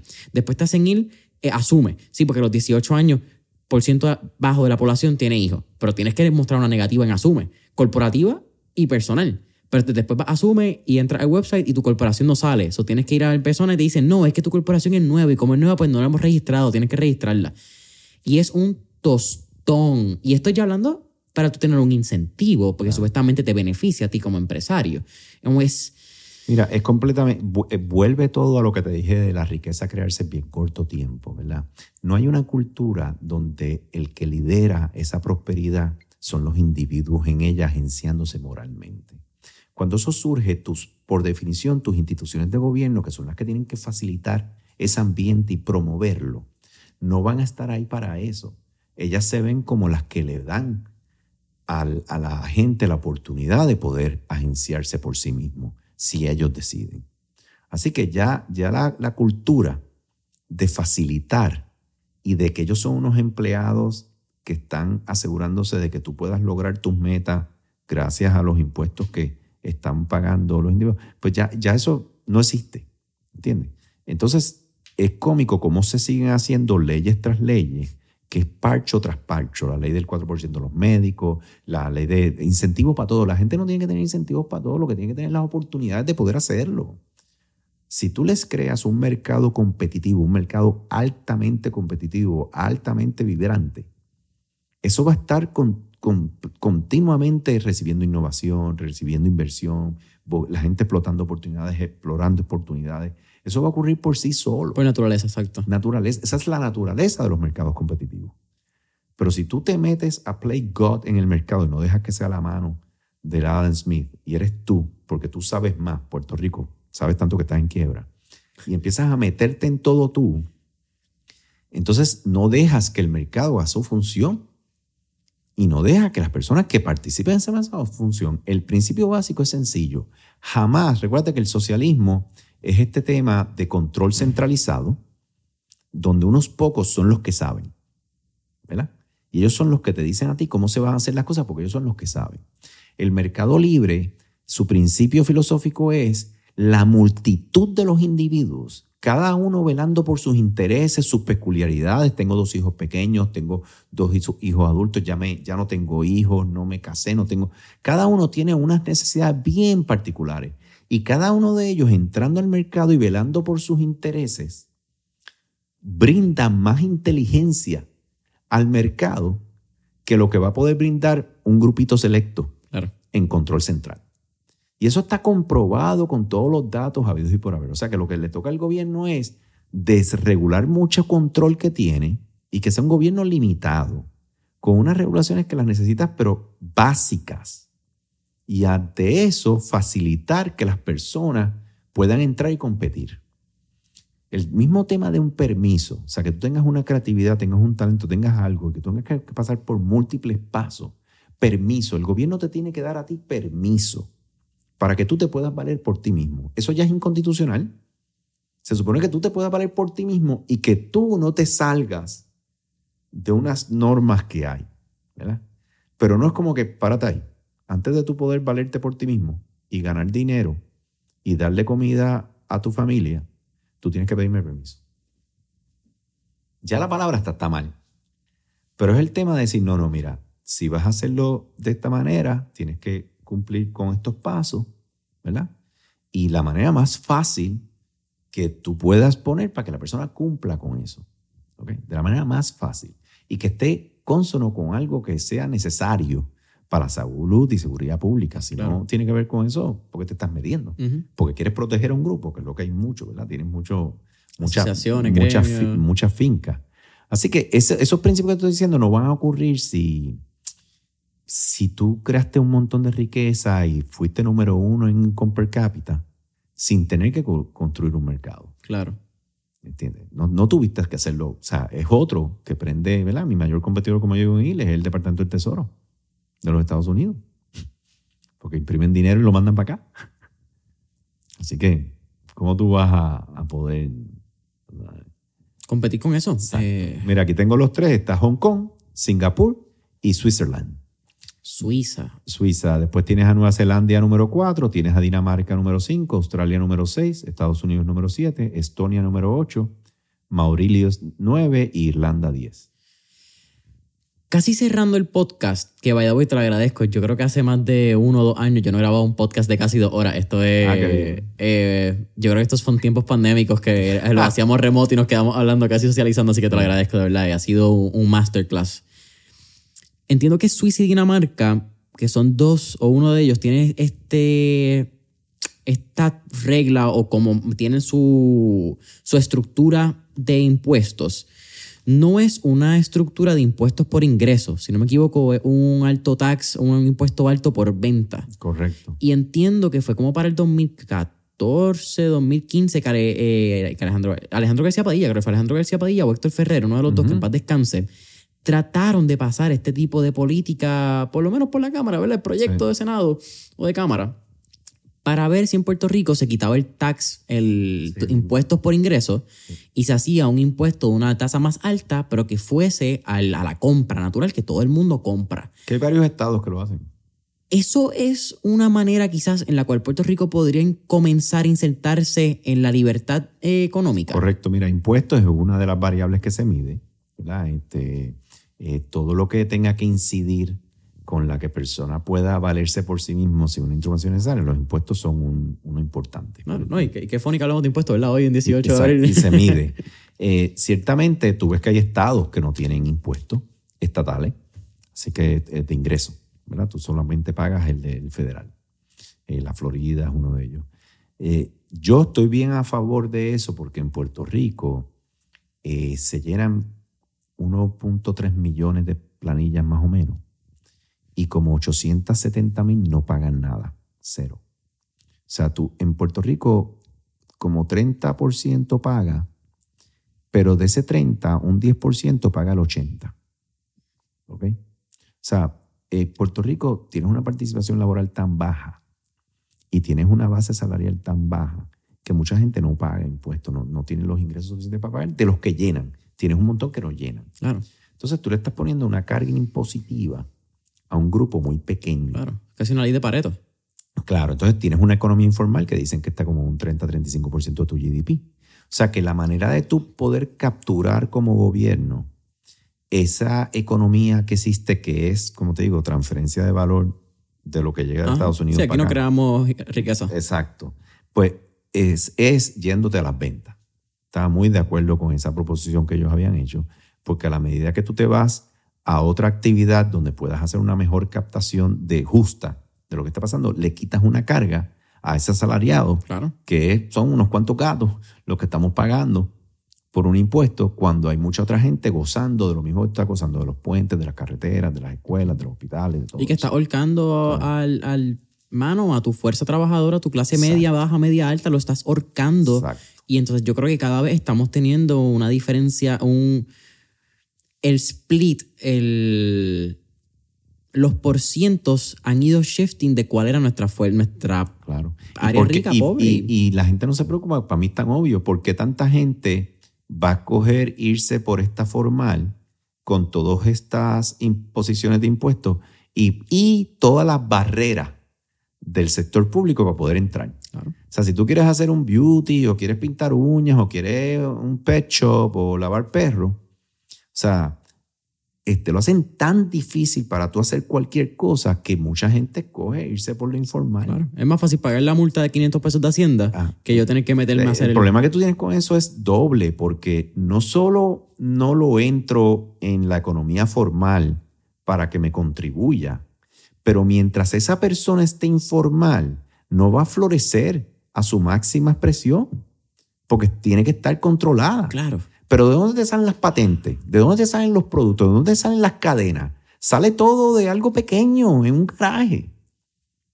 Pero tiene que estar formalizado para que pueda empezar a coger préstamos, pueda empezar a pedir ayuda. Por eso tú ves muchas ayudas a SBA y todo esto. No pueden llenar ese papeleo porque ellos están cuasi formal. Entonces, lo, lo, más formal que tienen el branding. Lo que no puedo entender es cómo no acaban de ver que toda esa economía que dicen que es del 30-35% de tu GDP, que es informal, ahí hay un montón de empresarios que estamos dejando de permitir que florezcan a su máxima expresión. De ahí es que te salen patentes, de, de ahí, ahí es que puede estar recibiendo esa publicly traded company que hace intercambio económico de manera internacional. Pero está informal y tiene un talento y una credibilidad impresionante pero no se va a meter en esa enredadera formal que hay que hacer. Entonces, es un no-brainer. Tienes que remover, remover esas barreras y esos obstáculos y esa burocracia, hacérselo fácil a la gente para que la creatividad, el emprendimiento, el talento de los individuos sea el que empiece a provocar el, el motor de esa prosperidad. O sea, el, que va a, tener más revoluciones y a mover más esa prosperidad van a ser esos individuos con esos talentos. Es así. Y todo así. Tú miras la historia de, Google, de, de, Elon Musk, del que quiera. Empezó chiquito. Nadie empieza grande. Tú empiezas chiquito con una idea y vas poco a poco y vas poco a poco. ¿Entiendes? Obviamente hay unas empresas grandes que salen de empresas que son grandes ya dan fuerza, pero muchísimas. Esa primera grande salió entonces de, porque todas empiezan, al final del día, empiezan de algo chiquito. Todos empezamos aprendiendo a caminar y aprendiendo a gatear. Y yo estoy seguro que si tú tienes un comfort zone para los que sí están legal y tienen su finquita, ya están en su lifestyle, y estos están ilegal aquí, pues ya tú entre esos dos, tú pudieras estar sacando eso, esas grandes. Tienes muchas fuera del funnel, del sistema. O sea, cuando no debe ser así.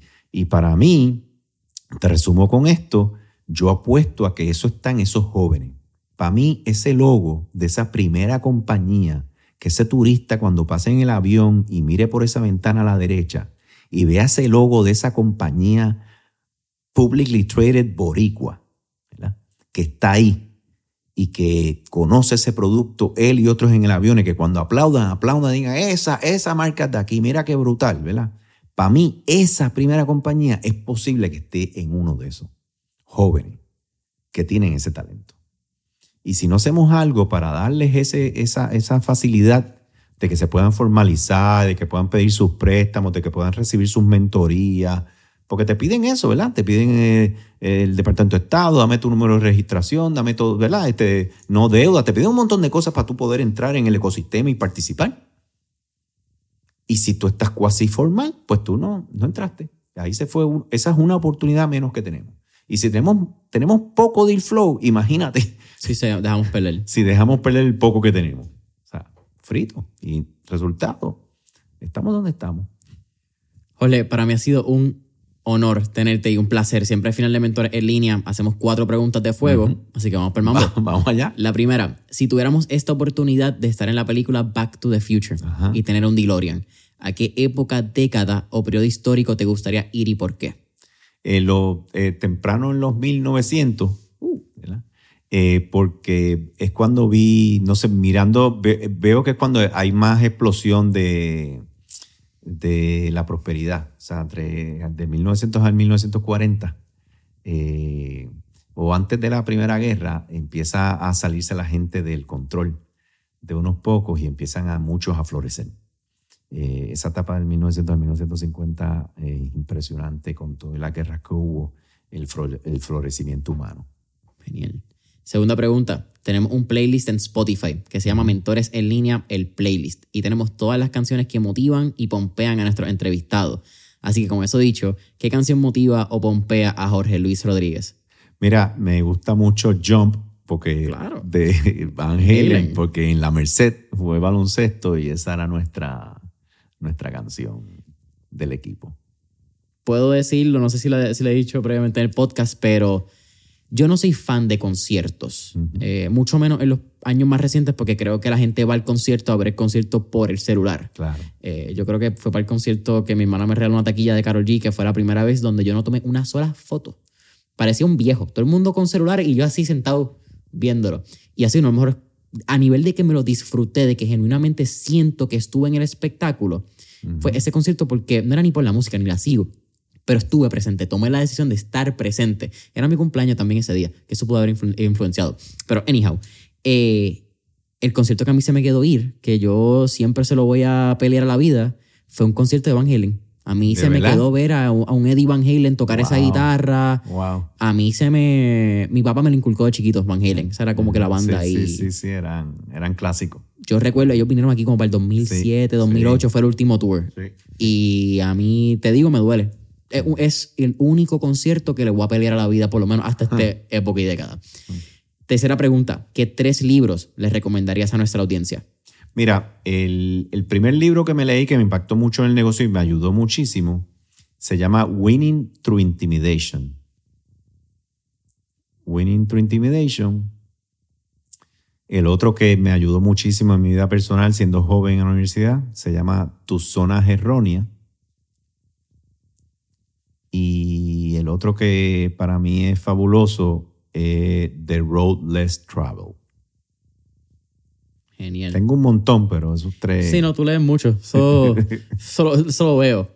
Eh, y creo que tu trabajo, pues, se trata de leer y mucho más en esta etapa que está ahora. Claro. Jorge, ¿cuál es tu última pregunta? ¿Cuál sería tu último tip o recomendación a nuestra audiencia y quizás tratando de atar la pregunta con el tema que hablaste antes de quizás la economía informal y como tenemos muchos, muchos emprendedores que están en, el, en la vía ilegal por la sustancia de lo que es, ¿no? que están en áreas ilegales. Eh, ¿Qué les recomendaría a esa audiencia que quizás no entra en un negocio legítimo porque por lo mismo, porque el gobierno, porque el libre mercado no nos permite entrar de la manera que quisiéramos, pero saben que tienen un potencial de ser la próxima compañía pública de Puerto Rico? Mira, yo diría que eh, no tengan miedo. O sea, el miedo es el enemigo número uno del desarrollo, del crecimiento, de tu lograr tu sueño. O sea, eh, el miedo que es tan saludable para poder tomar medidas, ¿verdad? Eh, riesgo mesurado, traten de sustituirlo por análisis, por estudio, para mitigarlo, ¿verdad? Pero para mí, em, eh, creo que el miedo, usándolo yo, fue lo que me aguantó de no poder crecer aún más, ¿verdad? Eh, y, la manera que tú lo atiendes es este, tratando de estudiar y, conocer más las cosas para que mientras más tú lo conoces, menos miedo vas a tener. Y, y a lo último te llevo es que la visión que vas a tener lo que te va a alejar de ella va a ser el miedo. O sea, así que em, eh, el, hacer las cosas bien, no las vas a hacer bien por miedo. O sea, el, número uno, cuando, todo el mundo sabe lo, tú, sabes qué es hacerlo bien. O sea, y tú sabes cuando estás haciendo algo mal. Y muchas veces tú no lo estás haciendo bien por ese miedo. Así que eh, traten de atender ese miedo y removerlo con conocimiento para que entonces se sientan más confiados y puedan eh, alimentar esa visión. Boom. Ole, nuevamente un honor realmente tenerte. Eh, agradezco el trabajo que haces. Creo que necesitamos más personas que estén hablando la verdad. La verdad no porque le conviene, sino la verdad porque es lo que la estadística dice, porque es lo que los números y porque es lo que tenemos de frente, no lo que queremos ver que está de frente. Eh, así que nuevamente le agradezco tu tiempo, agradezco lo que haces con el Instituto de Libertad Económica.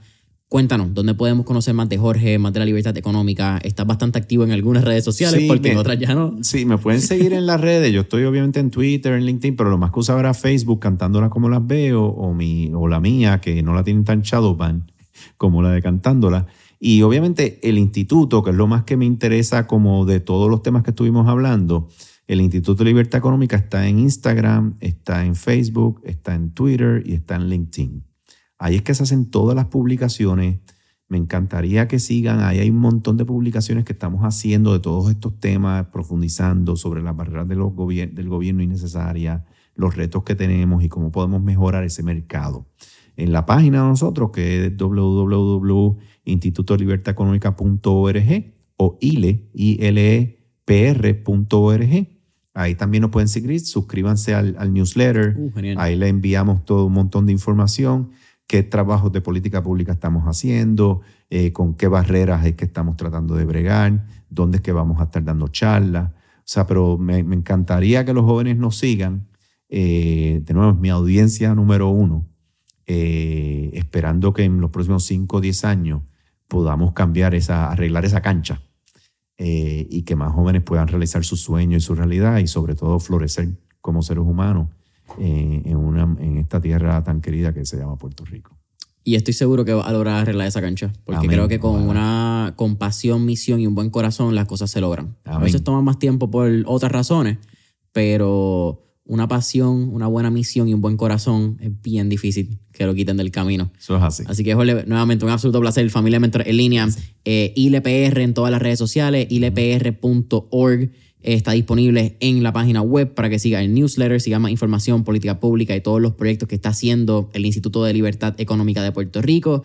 Eh, saben que consiguen mentores en línea, Facebook, Instagram, YouTube, Spotify, Apple Podcast y página web. Siempre va a ser mentores en línea, mentoresenlinea.com para nuestro newsletter. Subscribe, cinco estrellitas, recomendación, envíaselo a un amigo si este podcast fue de valor y hasta la próxima.